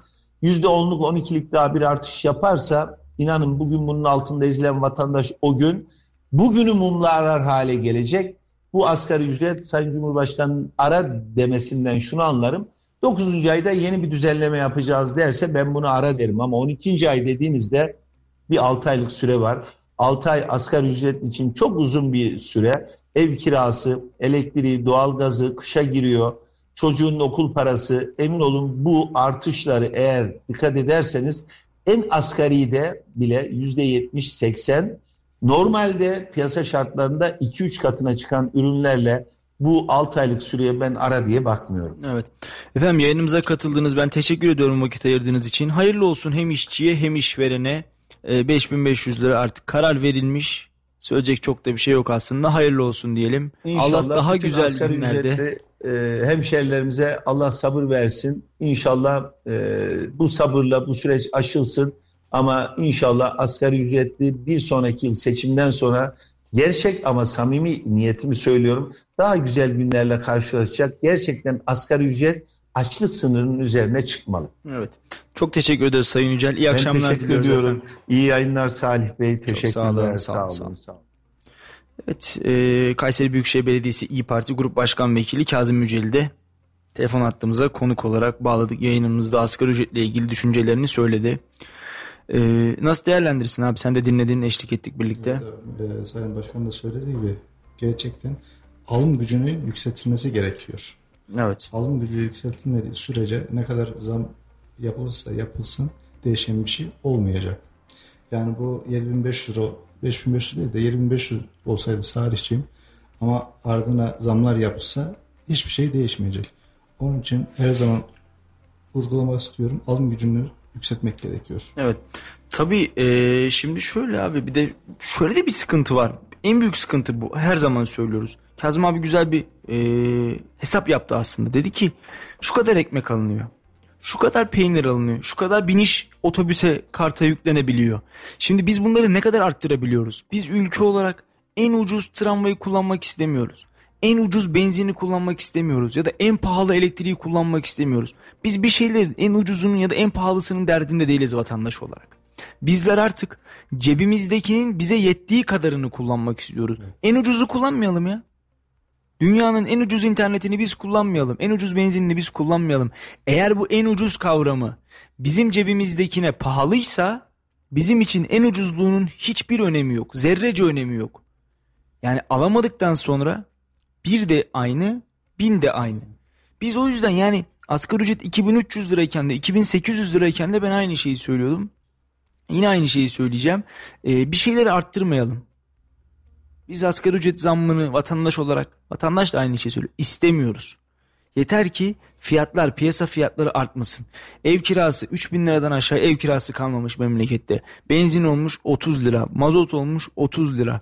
1 kilo domates olmuş 25 lira. Yani zaten sizin geçinebilmenizin mümkünatı yok ki. Allah korusun yakında Venezuela gibi tavuk almaya hep bond çantayla gideceğiz yani. Çantayı açacağız, hop bir tane tavuk verir misiniz? 1 litre süt alalım, süt olmuş 15 lira. Bugün hayvan pazarındaydık. Adam diyor ki biz diyor damızlık kuzuları koyunları kesiyoruz diyor bu sene. Damızlık koyun kesilir mi normalde? Kesilmez. Damızlık hayvanları kestiriyoruz. Vallahi dedi satamadığımı kesime göndereceğim dedi. Siftah yok dedi kurbancı abi. Bunlar gerçekten önemli şeyler. Bunlar gerçekten şehrimiz için, ülkemiz için önemli, hassasiyet göstermemiz gereken şeyler. Kayseri İç Anadolu'nun en büyük şehri. Hayvancılığın en çok yapıldığı şehirlerden bir tanesi.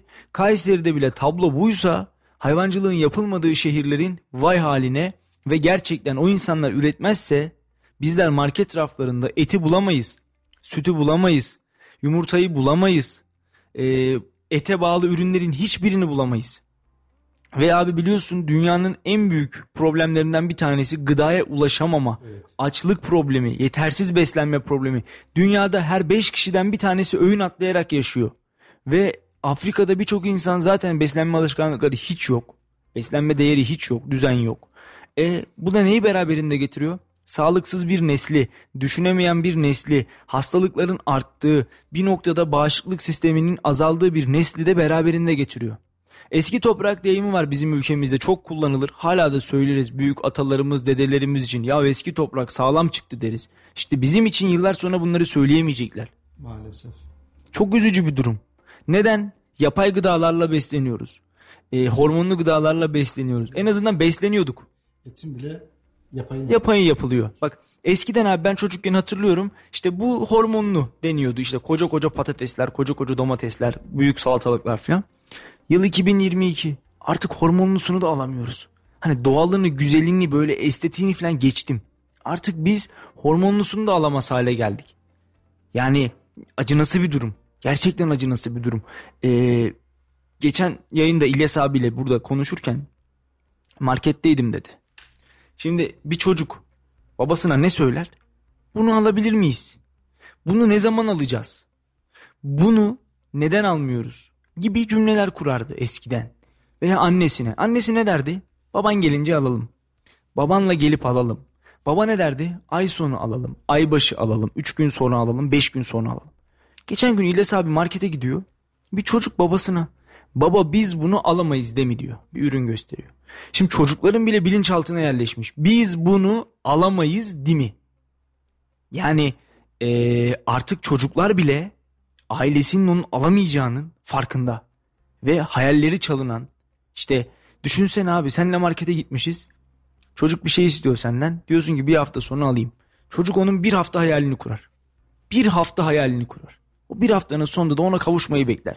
Bu bir sakız da olsa böyledir, bir oyuncak da olsa böyledir, bir telefon da olsa böyledir. Biz ne yaptık? Ülke olarak, insanlık olarak yeni neslin elinden hayal dünyasını çaldık. O çocuk onun hayalini kuramıyor artık. Baba biz bunu alamayacağız değil mi? Bir bunu söyletmek var. Bir de babasının ona kızım bir hafta sonra alırız, bir ay sonra alırız deyip de o çocuğun bir haftasının, bir ayının o ürünün hayaliyle geçmesi var. Çocuğun elinden koca bir hayali aldık götürdük. Ne kaldı elimizde? Sıfır. Gerçekten sıfır. Bugün büyük büyük rakamlar açıklanıyor. 3 haneli 5 haneli rakamlara çıkarttık asgari ücreti. Neye yarıyor? Hangimizin cebinde 3 metalik fazla var? Hala akşamları bir yere gitmeyi, çoluğumuzu çocuğumuzu markete götürmeyi, hafta sonu bir dakikada olsa bir saatte olsa Sultan Sazlığı'na gitmeyi, Koramaz Vadisi'nde yürümeyi, Ağrınas'a gitmeyi, Kültepe'ye inmeyi hala lüks biliyoruz. Bunlar lüks olmamalı. Yani kendi şehrimizde gezemiyoruz. Kesinlikle. Mesela Erciyes'e geliyorlar. Ayaksız oluyor. Maalesef gidilmiyor. Mustafa Bey de sabahlar yayınlarda söylüyor. Kışlıktan söyledi. Yani kaç kişi Kayseri'den Erciyes'e kayak yapmaya gidiyor. Şimdi yapmayı biliyor. Şimdi ben orada şunu söylemiştim abi kışın. Ben Kayseri'ye dışarıdan geldim. 7 yıl evvel geldim. Üniversite okumak için gelmiştim. Ve hala bir şekilde insanlar Kayseri'ye üniversite okumak için geliyor. Erciyes Üniversitesi'nde yıllarca okuyup, yıllarca öğrencilik yapıp Erciyes'e çıkmamış, Tekeri Yaylası'na varmamış, işte orada Erciyes'in suyunu içmemiş, kayak yapmamış, orada sucuk ekmek yememiş, orada çeşmenin başında tatlı yememiş birçok öğrenci kardeşimiz var. Niye? Şimdi bir şehirde üniversite okuyorsanız o şehrin en güzel imkanlarından faydalanmış olmanız ya da faydalanacak olmanız gerekiyor. Ama geldiğimiz noktada tabloya bakıyorsun, adam Erciyes'in havasını almaya çıkamamış bile öğrenci. Hep zengin çocukları pistin başında. Neden? Biz millet olarak bu kadar mı aciziz? Olmamalı. Kayak sadece zengin çocuğunun sporu mu? Aynı pistin başında bir fabrikada çalışan emekçinin de evladı dursa ne değişir ki? Kim ne kaybeder? Kazanır. Kayseri bakıyorsun kayak şehri, koca Erciyes var. Türkiye'nin en yüksek ikinci dağı var. Belki de en güzel kayak pistlerinden bir tanesine sahibiz. Kaç tane milli takıma sporcu çıkartabiliyoruz ki? Hiç. Hiç yok. Neden? Yeteneği olanın parası yok. Parası olanın yeteneği yok. Bizim ülkemizdeki en büyük problem. Fenerbahçe'nin eski teknik direktörü Portekizli Pereira bunu çok güzel söyledi. Slaven Bilic, Beşiktaş'ın Hırvat hocası çok güzel söyledi. Türkiye'de diyor yetkin insanların söz sahibi yok. Söz sahibi olan insanların ise yeteneği yok, yetisi yok. Gerçekten böyle. Şimdi ben muhasebecilik yapamam. Böyle bir yeteneğim yok. Rakamlarla bir haşır neşirliğim yok. Bunu sen yapabilirsin. Ama imkanı sana değil bana verirlerse elime yüzüme bulaştırırım. Bizim ne yapmamız gerekiyor? Ekonomik anlamda sınıf ayrımlarını öğrenciler arasında, çocuklar arasında, gençler arasında kaldırmamız gerekiyor. Fırsat eşitliği budur. Bakıyorsun bir Erciyes havası alalım Fatih abi yayından sonra dedim sana. Bir araba var. Ne kadara çıkarız abi Erciyes'e? Buradan yaklaşık 20 kilometre. Evet. Yani 20'de geleceğiz. 40 kilometre. Bayır çıkacağız. Evet. Diyelim. Ne yakar abi araba? Valla son zamanları hiç hesaplamadım. 100 lira yakar mı?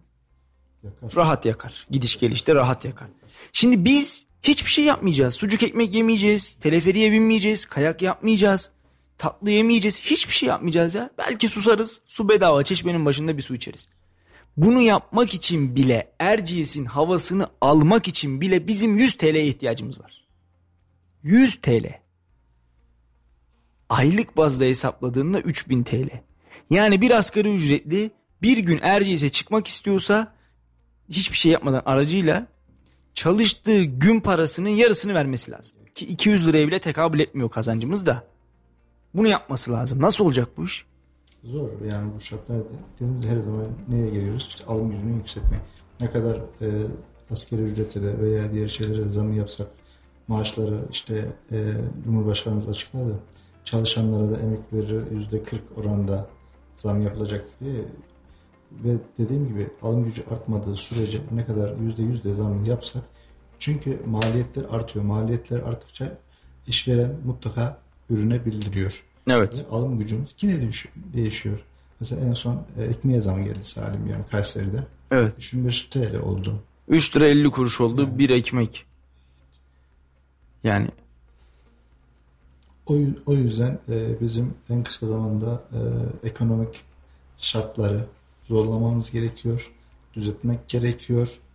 Yani yoksa bu şekilde belki bir ay sonra bu yaklaşık 1000 küsür lira zam oldu. Bu eriyip gidecek. Belki bir aya da kalmayacak. Abi şunu sorayım ben de yani şunu söyleyeyim. Bir şeyler eridikten sonra bir kıymeti yok. Yani işte rakamların gerçekten önemi yok. Bakıyorsun işte makarna olmuş 7 lira 8 lira. Yüzüne bakmadığımız margarin 14 lira 15 lira. Evet, ben söyledim evet. Hafta sonu hanımla gittik. Vallahi ben bayağıdır alışverişe çıkmıyordum. Yani öğrenci hayatımızda hiç dönüp yüzüne bakmadığımız 3'er 5'er aldığımız ya ne olacak ki dediğimiz 1,5 lira olan margarin 15 lira. Bu nasıl bir artıştır? Bu nasıl bir artıştır? Ben hiç unutmuyorum. Kayseri'ye ilk geldiğimde 250 lira haftalığım vardı. Bu 250 lira haftalıkla okula gidiyordum. Her gün kantinde yemek yiyordum. Sabah kahvaltı yapabiliyordum. Evime alışveriş yapabiliyordum. Yiyecek içeceklerimi alabiliyordum ve Kayseri'de gezebiliyordum. Haftalık 250 liraya ben bütün bu gereksinimlerimi karşılayabiliyordum. 100 liraya bir aylık gıda malzemesi alıyorduk zaten. 7 yıl evvel. Yani o zaman asgari ücret ne kadardı? Herhalde 1300-1200 lira filandı. Yani bu dönmeye gerek yok. Abi yakın geleceğe dönmeye gerek yok. Biz biraz daha eskiye gidelim. Çok güzel bir söz var, diyorlar ya, 50 yıl geriye dönsek 100 yıl ileri gideceğiz aslında. Hakikaten öyle. Allah yardımcımız olsun. Amin. Önceden asgari ücrette yılbaşında yapılırdı Salim. Bir de işte 7. ayda yapılırdı. Son yaklaşık 4-5 yıldır işte Aralık ayında yapıyor. Bir yıl kapsayacak şekilde. Herhalde önümüzdeki senelerde aynı bu şekilde olacak diye tahmin ediyorum. 6 aya düşecek. Evet, bu şartlarda giderse tabii ki ekonomi. Dünyada da bir ekonomik kriz var mutlaka. Biliyoruz işte petrol fiyatlarının aşırı derece. Bir de dışa bağımlı olmayan her şeyde mutlaka artıyor. İthalatımız, ihracatımızdan fazla olursa mutlaka bunun önüne geçemeyiz. Biraz önce sen de vurguladın. Üretmek gerekiyor sadece. Şimdi şöyle abi bak, Brent petrol 106 $'ları gördü. Sonra ne oldu? 113'e, 114'e, 118'e çıktı. An itibariyle 110 $'dan işlem görüyor. Biz gelen artışa yansıttığımız ertesi gün zammını ertesi gün indirim olarak veremedik. Evet. Bekledik. Hala bekliyoruz. Yaklaşık 2 hafta beklendi. 2 hafta beklendi. Aman Allah artarsa diye. Nasıl olacak bu iş? Olmaz abi, yani olmaz. Yani maliyetleri düşürmek istiyorsak mesela Brent petrol düştüyse düşecektir. Çünkü biraz önce işte besicilerden adam doğudan İstanbul'a mal götürüyor. Nakliye parası, nakliye mazotla, benzinle gidiliyor. Mecbur hatta mükelleflerimiz de var servisçilik yapan. Yani aylık şeyleri değişiyor Salihciğim. Firmalarla evet, anlaşmalar değişiyor. Neden? Yakıta gelen zamlardan dolayı. Kesinlikle. Şimdi abi şöyle, aylar evvel bir dinleyicimiz yazmıştı. Demişti ki bir ürün üretiyorsanız Kayseri'ye 100 kilometre uzaktasınız. Neredeyiz abi? Tomarza'dayız ya, veya Yeşil Yahyalı'dayız. Yahyalı'da elma üretiyoruz diyelim ki. Tohum bedava. Sulama bedava. Sadece ve sadece yakıt maliyetiniz var Kayseri'ye getirip satmak için. İşçilik bedava. Ne oldu ya, doğa kendisi bize verdi. Tohumu, suyu, ağacı, her şeyi verdi. Biz de ne yaptık abi? 100 kilo veya 1 ton örnek veriyorum. Elma ürettik. Dedik ki Kayseri'ye gidelim ve biz bunu satalım. 100 kilometre. Yakıt maliyetimiz bizim 6 ay kadar evvel 4 liraydı kilogram başı. Bak, 0 liraya mal ettiğin bir ürünü işçiliksiz olarak satabilmen için 4 lira mazot parası ödemen gerekiyordu. Yani o zaman mazot bu kadar yüksek, benzin bu kadar yüksek falan değil. Yanlış anlamayın. Ben 6 ay evvelden bahsediyorum. Hani şu Sayın Bakan Nebati'nin uyuyun, uyanın 6 ay sonra Türkiye ekonomisini göreceksiniz diye bize umut vaat ettiği günlerden bahsediyorum. Günümüze geldiğimizde herhalde 8-9 liralar, 10 liralar bandındadır diye tahmin ediyorum. 100 kilometredeki akaryakıt maliyetini. Gerçekten çok ciddi rakamlar. Emek çok az para ediyor. Toprak çok az para ediyor. Tarım çok az para ediyor. Parası olan kur korumalı mevduattan kazanıyor. Parası olan paradan para kazanıyor. Paradan para kazanıyor. Çok güzel. Kur korumalı mevduattan kazanıyor abi. Ev alıyor kazanıyor. Araba alıyor kazanıyor. Eskiden bilgisayar alırdık. Telefon alırdık. Derdik ki elektronik cihaz kullana ömrü azalacak ve en nihayetinde değeri düşecek. İşte bilgisayarlar için mesela. En basit örnek. Bugün bilgisayar bile bir yatırım aracı oldu. Yani geçen ay 20 bin liraya aldığımız bir bilgisayarı şu an 30 bin liraya belki zor alıyoruz. Hiç unutmuyorum, elimde bir tane bilgisayar var. Bir laptopum var. 2800 liraya aldım yıllar evvel. 6 ya da 7 yıl oldu herhalde. 6 yıl oldu. Şu an 4900, 5000 lira, 5500 lira bandında internette ikinci el olarak satılıyor bak. Abi ben aldım 2800 liraya ve kullanıyorum, bir oyun bilgisayarım var. 4500 liralar konuşuluyor. Aldım 2'ye katlamış. 6 yıldır kullanıyorum ya. Yani bilgisayarın demiri benim paramdan daha çok değer kazanmış. Benim Türk liramdan daha çok değer kazanmış. Geçen bir tweet gördüm. Türk lirasını diyor artık değerli kılan tek şey üstündeki Atatürk fotoğrafı. Başka hiçbir şey yok. Hakikaten öyle. Yani şimdi hep işçi tarafından baktık. Biraz işverene dönelim. İşveren ne yapacak? Nasıl bir yol izleyecek? Mustafa abi de aslında en çok işverenden bahsetti. İşveren sıkıntısından bahsetti. Her zaman konuşuyoruz özel sohbetlere. Mükelleflerin de var. Muhasebecilerin. Yani biraz önce hesabını yaptık. Yaklaşık 1726 lira gibi artış var. Hani bunun 100 lirasını Cumhurbaşkanı açıkladı. Destek olacak dedi. 1600 lira. Yani senin dediğin gibi bir 10 işçi çalıştırıyorsa maliyet yıllık, aylık 16.000 lira binmiş olacak. Bu maliyetler binince mutlaka ürettiği ürüne, verdiği hizmete yansıyacaktır. Evet. Ben bir önümüzdeki saatlerde veya günlerde bir teşvik daha geleceğini zannediyorum. Çünkü 100 liralık teşvik yetmez. Şimdi an itibariyle de tütün mamullerine zamlar geliyor. Bunu söyleyeyim. Yani dakika bir gol bir. Tütün mamullerine zamlar geliyor. Yani ne diyelim ki? Hazır bekliyormuş zaten zamlar. Sözün bittiği yer mi belki? Evet evet abi. Yani. Yani hani öyle gerçekten çok uzun uzun aman aman beklemelere gerek kalmadık. Yani açıklandı.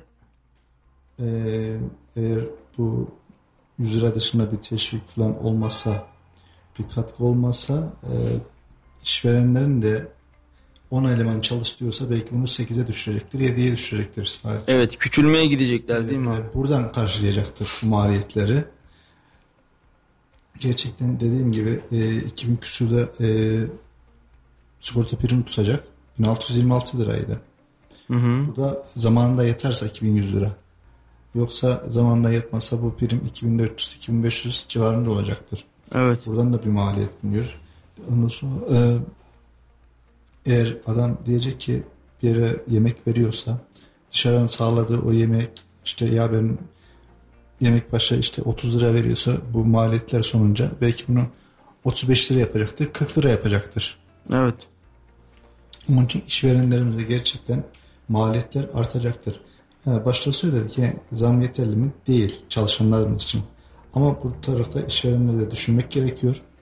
Ayrıca eğer devletin katkı sağlarsa belki buradan gelen 1726 liralık zamma ürünlere yansıtmayacaktır. Belki az oranda yansıtacaktır. Evet. Bu denli biraz dengede olmaya çalışacaktır sadece. Aslında ben şöyle bekliyordum açık söylemek gerekirse. Sigorta primlerini tam manasıyla diyordum herhalde devlet üstlenecek. Devlet ödeyecek. Yani sigorta giderlerini, asgari ücretlerini devlet üstlenecek. Bu da asgari ücretteki maliyeti yani maaş verenin yükünü hafifletir diye düşünüyordum. Ben de aradaki fark, sigorta primi aradaki farkı yaklaşık 500 civarında bir fark var. Eskisiyle yeni arasında belki onu karşılayabilir diyordum. Veya en aşağı %50'sini karşılar diye umuyordum. Evet. Asgari ücret tatmin etti mi o tartışılır ama işverene açıklanan kolaylık tatmin etmedi. Bu konuda hemfikiriz herhalde herkesle. Kesinlikle.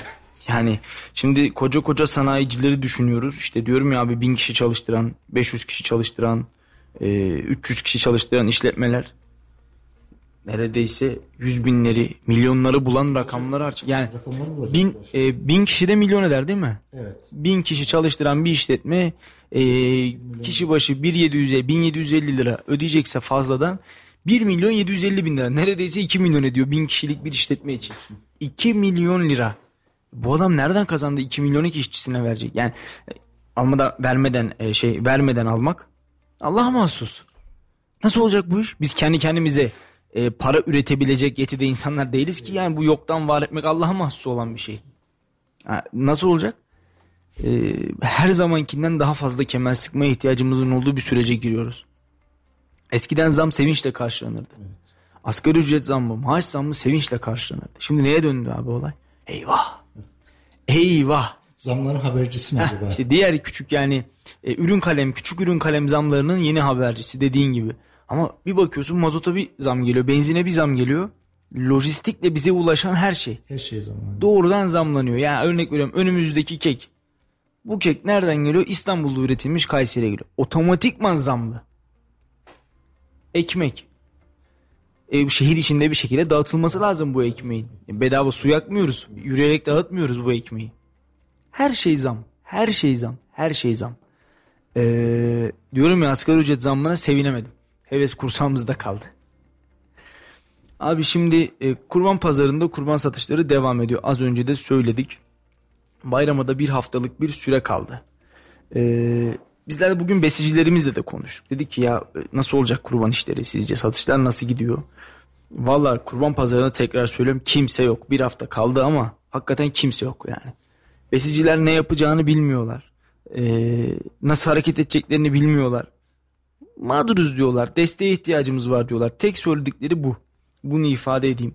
Şimdi bir besicimize mikrofon uzatacağız. Besici Metin Kaymaz'a mikrofon uzatacağız ve pazar alanlarındaki sıkıntıyı dile getirdi. 14 sene önce ilk oyma ağaç pazarı açıldığında dedi bize vaat etmişlerdi. Temiz duşlar, kalacak yerler, bekçi, hayvanlarımızın başında duracak birileri filan. 14 yıl geçti. 14 yıl. Ve biz bu 14 yılda bize yapılan vaadin ötesinde hiçbir şeye ulaşamadık. Şimdi kendisini uzatalım sözü, bakalım neler söylemiş, bakalım neler söyleyecek. Esef işte buradaki pazar koşullarında çok ciddi sıkıntı çekiyoruz. Bunda yaklaşık 13-14 sene, 15 sene önce ilk oyma ağaç pazarı açıldığında bize misafirhane yapılacak, duş kabinleri yapılacak, güvenlik konulacak. Yıl 2022 maalesef bunlardan hiç eser yok. Yani burada son bir hafta işte gördüğünüz gibi bir kireçle bir yer çiziyorlar. Bize 5-10 metrelik bir alan veriyorlar. Bir yemek yiyeceğimiz bir yer yok. Çay içeceğimiz adam akıllı bir yer yok. Bir hijyen ortamı gerçekten bu memleketin öğreticisi olarak. Yani bunu hak etmiyoruz. Ve bize 1.250 değil 20 milyar alsın. Ama gerçekten Kayseri'de bir sabit pazar, sabit bir borsa kurulsun.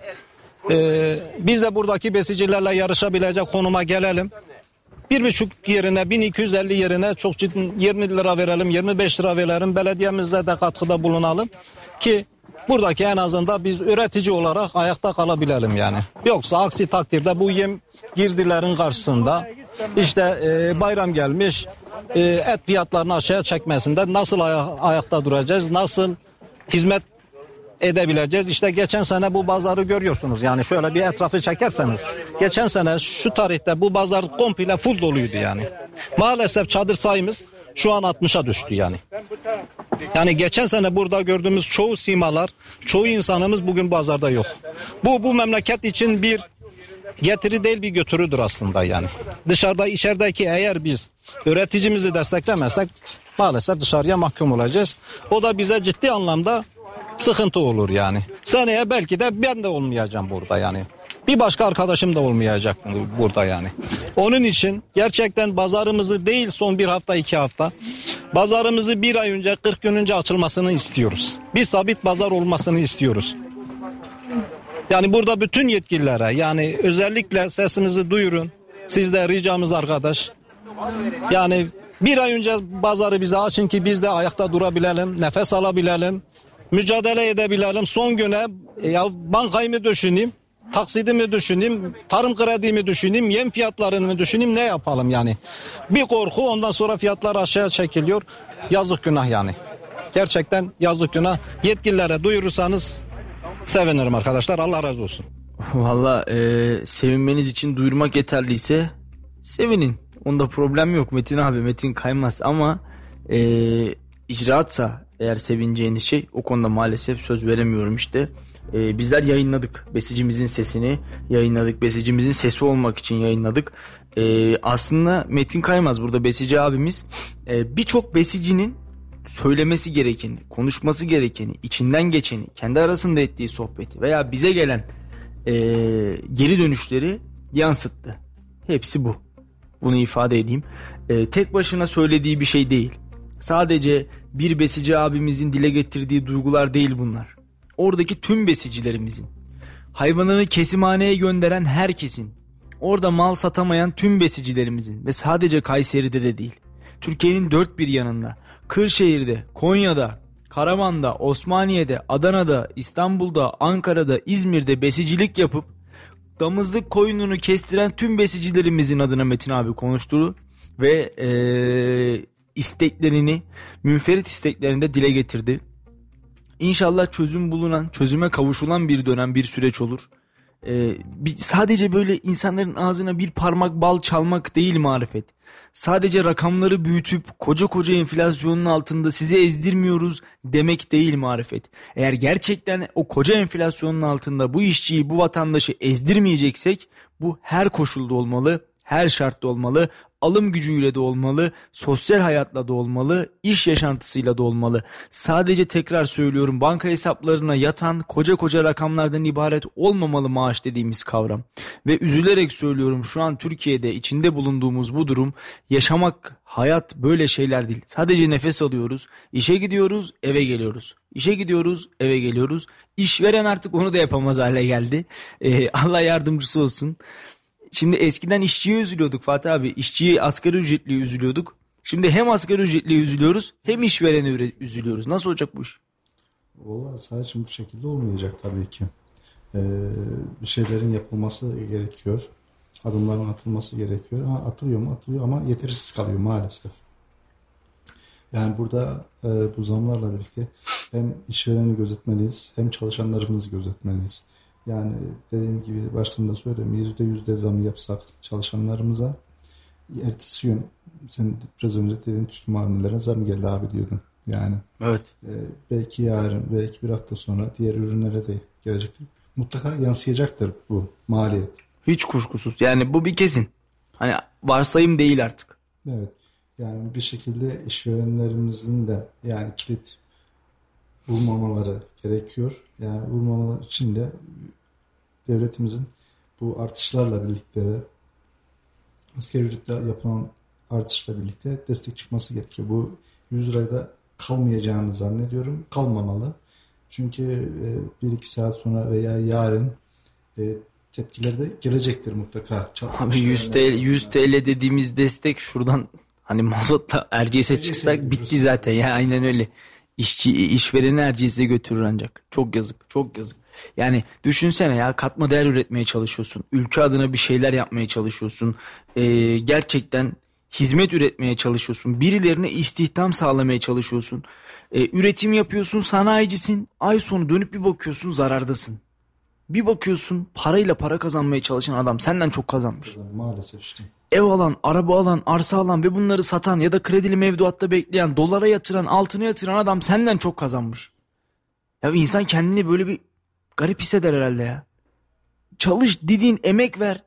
Ay sonu o işçilerin maaşını nasıl ödeyeceğim diye düşün. Günün sonunda altını bir çiz. Elde koca bir sıfır. Yani üreterek kazanmalıyız sadece. Kesinlikle, kesinlikle. Yani bir şeylere takla attırarak değil, üreterek. Dışa bağımlılığımızı ortadan kaldırarak, bir ekmek de olsa, iplik de olsa, çiçek de olsa, masa da olsa, mikrofon da olsa, kulaklık da olsa, her neyse üretmek. Üretmek, üretmek. Başka türlü bu işin alternatifi yok.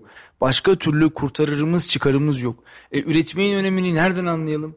Cumhuriyet'in ilk yıllarında Mustafa Kemal'in kurduğu fabrikalardan anlayalım. Geçtiğimiz günlerde bunlardan bir tanesinde yayın yapma şansı buldum abi. Hangisinde? Şeker Fabrikası. Şeker Fabrikası. Turhal Şeker Fabrikası'nda. 1933 yılında temeli atıldı. 1934 yılında İsmet İnönü, Mevlübe İnönü, Celal Bayar, Nuri Conker gibi Kurtuluş Destanımızın büyük komutanlarının katıldığı bir törenle de açıldı. Ve Ulu Önder Mustafa Kemal'in hayattayken yapımı tamamlanan son fabrika olarak da Cumhuriyet tarihine girdi. Cumhuriyetimizin de 4. fabrikası. Şeker Fabrikası. Nerede? Tokat'ın Turhal ilçesinde. Küçücük bir yerde, küçücük bir şehirde. Ama şehrin küçüklüğüne, büyüklüğüne bakılmadan üretim odaklı, istihdam odaklı bir Türkiye için, henüz yeni emeklemeye başlayan bir Türkiye Cumhuriyeti için atılmış en büyük adımlardan da bir tanesi. Belki de günümüzün koca büyük fabrikalarına değişilmez. Yani o dönemde o şartlarla yani çok değerli. Kesinlikle ilk kazmanın vurulduğu yer, binalar, makinalar, içindeki insanlar, yaşanan anılar, hikayeler, orada anlatılanlar, hatıralar, izi silinmez, muhteşem bir yer. Bir anı defteri var ki içine Maraşel, biliyorsun Cumhuriyet tarihimizin 2 Maraşelinden biridir. Biri Fevzi Çakmak, biri de ünvan olarak meclis tarafından kendisine Maraşellik ünvanı verilen Gazi Mustafa Kemal Atatürk. Fevzi Çakmak, Maraşel Fevzi Çakmak ziyaret etmiştir Turhal Şeker Fabrikası'nı ve anı defterine birkaç satır da olsa yazı yazmıştır. Yine İsmet İnönü yazı yazmıştır. Nuri Conker yazı yazmıştır. Üretimin değerini, katma değerin önemini Cumhuriyet'in ilk yıllarından bu yana anlıyoruz. Keza aynı şekilde kapatılan Kayseri'deki uçak fabrikamız ne kadar önemli, o günün şartlarıyla ne kadar kıymetli. Bugün övündüğümüz ve övünmeye uzun yıllar daha devam edeceğimiz, Allah razı olsun emeği geçenlerden, çaba verenlerden Allah razı olsun, İHA'larımız, SİHA'larımız, Selçuk Bayraktar başta olmak üzere, Bayraktar grubun eline emeğine sağlık, Allah razı olsun. Ne kadar büyük iftihar ediyoruz, ne kadar büyük övünüyoruz, gururlanıyoruz. İHA'larımızı, SİHA'larımızı dünya ülkelerinin semalarında gördüğümüz zaman göğsümüz kabarıyor, yüreğimiz böyle bir başka çarpıyor. Aynı şekilde belki de uçak fabrikamız kapatılmamış olsaydı birçok noktada yerli uçağımızı, milli uçağımızı göklere yine ulaştırabilecektik. Yani demek ki isteniyorsa yapılabiliyor. Kesinlikle. Ben Selçuk Bayraktar'ın YouTube'da bir videosuna denk gelmiştim. 17 yaşında bir lise öğrencisiyken bana imkan verin diyor, bir portatif yapmış. Size bunun uçabilenini yapayım diyor ve yaptı. İstedi ve başardı ve yaptı. Şu an ne kadar büyük gururlanıyoruz. Kesinlikle. Bir de Cumhuriyet şartlarını düşün abi. Bu fabrikalar, bu üretim yapan yerler ne kadar büyük bir gurur kaynağı, ne kadar önemli hepimiz için aslında. Her birimiz için ayrı ayrı bir değere sahip. Cumhuriyet kuruluşundan günümüze kadar zaten bir başarı hikayesi. Çocuklarımıza, torunlarımıza, atalarımıza iade edebileceğimiz, çocuklarımıza, torunlarımıza anlatabileceğimiz bir başarı hikayesi. Bizler bu cumhuriyetin içerisinde neredeyiz? Mesela ne üretiyoruz, ne kadar katma değer sunuyoruz, ne kadar katkı sağlıyoruz? İşte vekil maaşları ve öğretmen maaşları konuşulduğunda, öğretmen maaşları, vekil maaşlarının öğretmen maaşlarından fazla olmaması gerektiğini söyleyen bir cumhurbaşkanına sahiptik biz. Ülkemizin kurucusu, banisi. Bugün milletvekili maaşları 40.000 lira. Allah daha çok versin. Gözüm varsa gözüm çıksın. Allah daha çok versin. Ama şunu unutmayalım. Meclis lokantasında içilen 1 liralık çorbayı 40.000 lira maaşlı adamlar içebiliyor. Ve beni temsil ediyorlar. Kimse yanlış anlamasın. Geçtiğimiz günlerde AK Parti Kayseri Milletvekili Hülya Nergis özel bir televizyona yaptığı açıklamada kimse bana geçim sıkıntısından şikayetlenmiyor. Kimse bana geçimden dert yanmıyor diye bir açıklama yaptı. Çok talihsiz bir açıklama. Çok etrafa bakmadan, insanlarla sohbet etmeden yapılmış bir açıklama olarak görüyorum ben. Şimdi sayın vekilin bu söylediğine kim inanır? Yani bir Allah'ın kulu desin ki ülkede geçim derdine bulaşmayan, geçim derdini yapmayan, geçim derdinden kaygılanmayan insanlar var. Ya bu cümleye iktidar da inanmaz ki. İktidarın vekilleri de bence inanmaz. Çıkıp da koca koca mikrofonlara, koca koca ünvanlarla, milletvekilliği sıfatıyla bu açıklamalar yapılıyor. Çok talihsiz. Bunları yapmaktansa Kayseri için ne üretelim? Kayseri için ne üretebiliriz? Bunun peşine, bunun hesabına düşmemiz gerekirken ben bazı vekillerimize gerçekten şaşırıyorum. Kayseri'ye gelse navigasyonla gezecek olan vekillerimiz var. Elinde navigasyonla gezecek olan vekiller var. Çok yazık. Çok üzülerek söylüyorum. Kayseri tarihinden, Kayseri kültüründen bir haber olan vekillerimiz var. Halbuki işleri, dertleri Kayseri'ye katma değer üretmek, hizmet sunmak olmalı bence. Ama meclis arenasında boyu göstermek, televizyon kanallarının tarafından kendilerini uzatan mikrofonlara konuşmak onlara çok daha rahat geliyor. Efendim hizmet makamı, icraat makamı. Zannetmeyin ki yalnızca kul hakkı dediğimiz şey bir insanın malını çalmak olsun. Üzerinde bulunduğumuz bize verilen makamın da, gücün de, kudretin de ya da o koltuğun da bir hakkı olmalı. Yüce Allah bence sormalı diğer tarafta. Sen vekillik yaptın. İşte tarihi insanlıkla eşdeğer bir millete vekillik yaptın. Ne kattın? Hazreti Ömer en büyük temsil. Evet. Hazreti Ömer adaleti değil mi? Evet yani.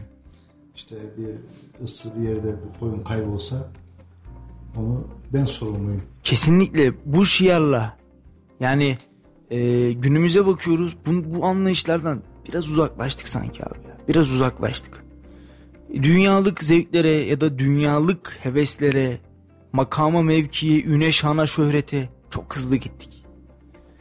İşte devlet makamı, millet makamı, temsil makamı bu noktada çok önemli. İstediğiniz kadar büyük bir bakan olabilirsiniz. İstediğiniz kadar büyük bir devlet adamı da olabilirsiniz. İstediğiniz kadar büyük bir vekil de olabilirsiniz. Tek başınıza birinci sırada seçilebilirsiniz.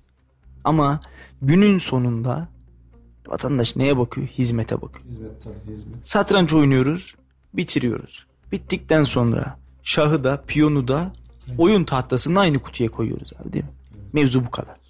Önemli olan kimin kimi yediği değil. Günün sonunda nereye gittiğimiz. Bir piyon şahı da yiyebilir. Bir piyona da yenilebilir. Önemli olan ne yaptığımız, nasıl hizmet ettiğimiz ya da nasıl hizmet edeceğimiz. Valla inşallah hizmeti, gücü, kudreti doğru anlayanlardan, doğru idrak edenlerden ve hizmet makamının gerçekten hakkını verenlerden olabiliriz. İnşallah. Öyle olması gerekiyor Sarıç'ım. Yoksa gerçekten mevkiler, makamlar, her şey gelip geçilir.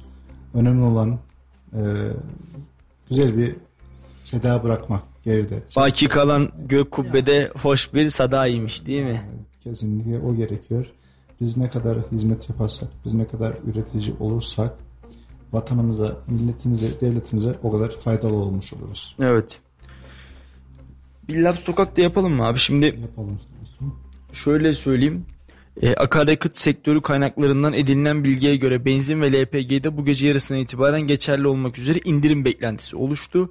Özellikle benzinde büyük bir indirim gelecek. 2 lira 13 kuruş kadar bir indirim söz konusu. LPG'de ise yine azımsanmayacak bir rakam. 1 lira 75 kuruşluk bir indirim uygulanacak. Bizler de Laf Sokak'ta ekibi olarak dedik ki akaryakıta ardarda indirim geliyor. Bakalım Kayseri halkı neler söylemiş. Şimdi sözü, sahneyi halka bırakalım. Akabinde programı kapatmak için yeniden burada olacağız. Aslında rahatlatacak bir şey yok çünkü o kadar zam yapıldı ki. Yani ben mazotun 11 lira 12 lira olduğu zamanları hatırlıyorum. Şu anda sanırım 20 lira falan. Otobüs fiyatlarını etkiliyor mesela. Bir bilet olmuş 5 lira 6 lira. Akaryakıt fiyatlarına indirim üzerine indirim geldi. Bu fiyatlar biraz olsun sizi rahatlattı mı? Aslında rahatlatacak bir şey yok çünkü o kadar zam yapıldı ki hani 2,5-3 katı. Ve hani bu zamın üstüne geri indirim biraz kandırmaca gibi daha çok. Ve zaten araba alacak para da yok insanların ekonomik durumu olarak. Ondan dolayı hani indirim çok etkilemiyor. O kadar fiyat artırdıktan sonra azıcık bir indirim çok etkilemiyor. Ondan dolayı artık bir şeylerin bu kadar artmaması lazım. Sonra indirim adı altında aslında yine artırıyorlar. Çok yanlış olduğunu düşünüyorum.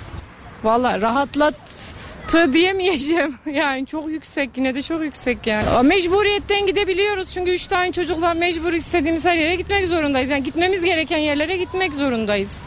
Öyle olunca da gidiyoruz yani 30 da deseler koyup gitmek zorundayız. Hayır, rahatlatacağını zannetmiyorum. Çünkü çiftçi yüksek bir alete üretim yaptı.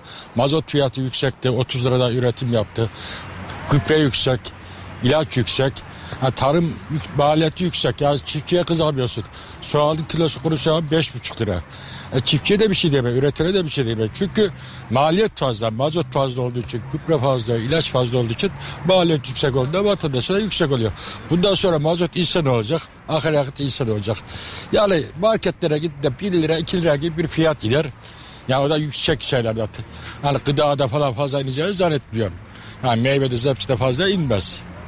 Ama işte yine ortalığı şu oluyor yavrum.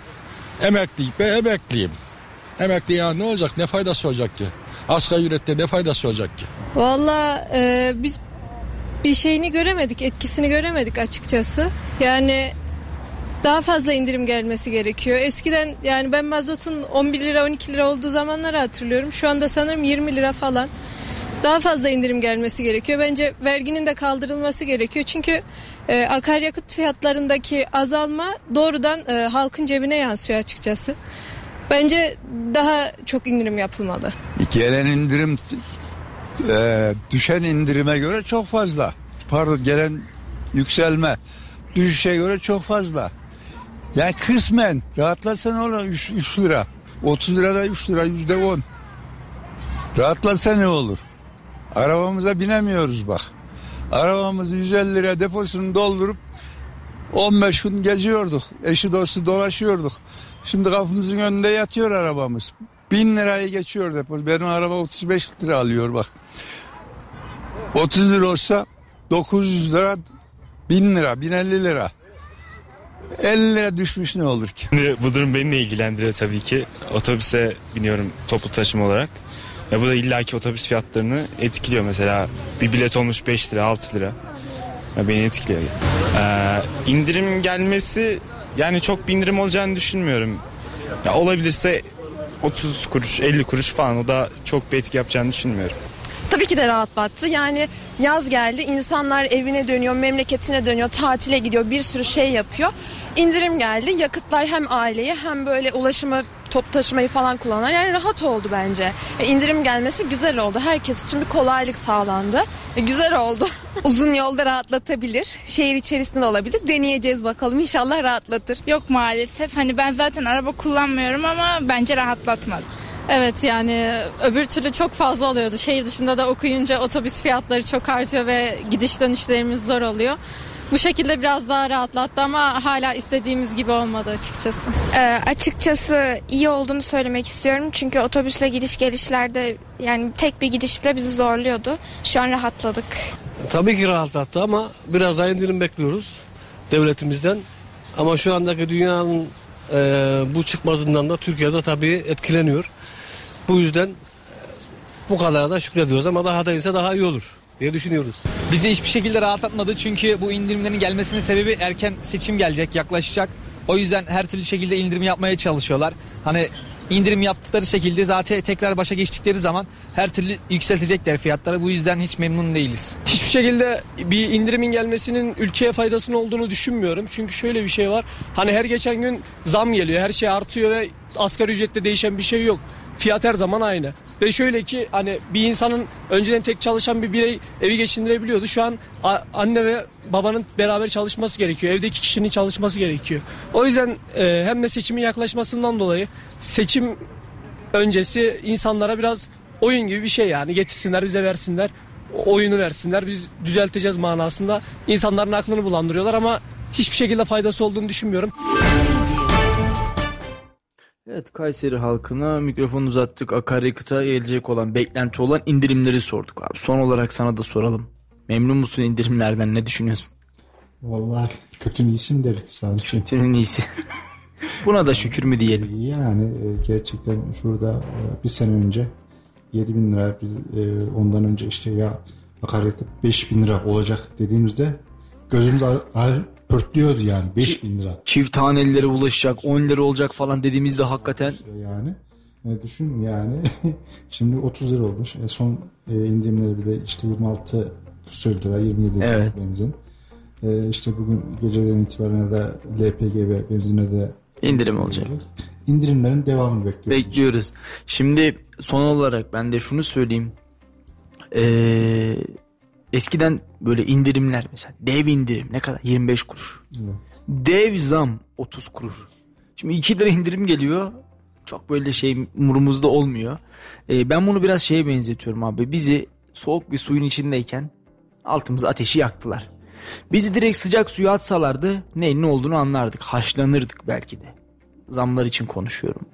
Ama böyle ufak ufak odunu ata ata, ateşi hafif hafif yaka yaka biz orada bir güzel ısıttılar, ısıtmaya devam ediyorlar. Arada odunu biraz çekiyorlar, arada ateşi biraz veriyorlar. Isınıyoruz, kah üşüyoruz, kah donuyoruz filan. Hatta zam gelmediği zaman nerede kaldı diyoruz kendi kendimize. O kadar alıştık, alıştırıldık. Ben biraz böyle bu işi canlı canlı bir şey pişirmeye benzetiyorum. Yani bizi şu an kazanda kaynatıyorlar. Brent petrolü önceden hiç bu kadar takip etmezdik. Hayatımızda böyle bir kavram yoktu. Umurumuzda filan da değildi yani. Düşünsene Fatih beni eve bırakır mısın dedim sana 2 sene evvel. Hatta 2 sene de değil ya, 6 ay önce. Herhalde gözüne oradaki mazot parası gözükmezdi. Tabii kardeşim bırakayım ne var sanki şuradan kaç kilometre. Yine yani, de bırakırım sarışım. Teşekkür ederim, ona şüphemiz yok, ona müsteriyiz abi, ona şüphemiz yok da. Hani şöyle gerçekten insanların gözüne gözükmezdi. Ya da işte evinden işini araçla giden insanlar. Ne olacak ki aylık 500 lira 1000 lira mazot parası derdi veya benzin parası derdi, işim için kullanırım derdi. Şu an aylık 3000 5000 liralar sadece arabası olan insanın benzin parası için konuşulan rakamlar haline geldi. Alın benim yani bir sene önce yaklaşık 350-370 lira civarında depo doluyordu.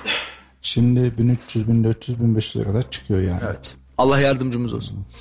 Abi teşekkür ederim. Keyifli bir yayın oldu. Biz haftayı seninle kapattık. Asgari ücretle kapattık. Evet. Var mı son olarak söyleyeceğin? Ben de sürpriz bir yayın oldu. Evet. Ara ara bekliyoruz. İnşallah sağ olun. Gelirim. Çık gel. Hiç problem yok. Biz buradayız. Tamam sahibim.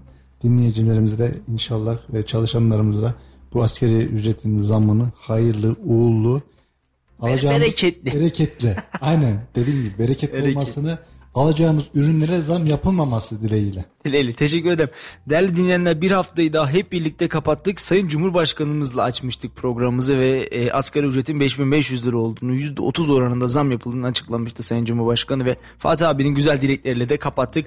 Hem işverenimize hem işçimize hayırlı uğurlu olsun diyoruz. Efendim 2 gün biz olmayacağız. Cumartesi günü malum artık alışmışsınızdır, bir gezici radarımız olacak. Pazar günü de yeni başladığımız program Bir Adımla Başlar'ın 7. bölümü sizlerle olacak. Hafta sonunda benden kurtuluş yok. Pazartesi günü saat 17'de yeniden sizin radyonuz Radyo Radar'da oluncaya dek. Hoş kalın, hoşça kalın. İyi akşamlar.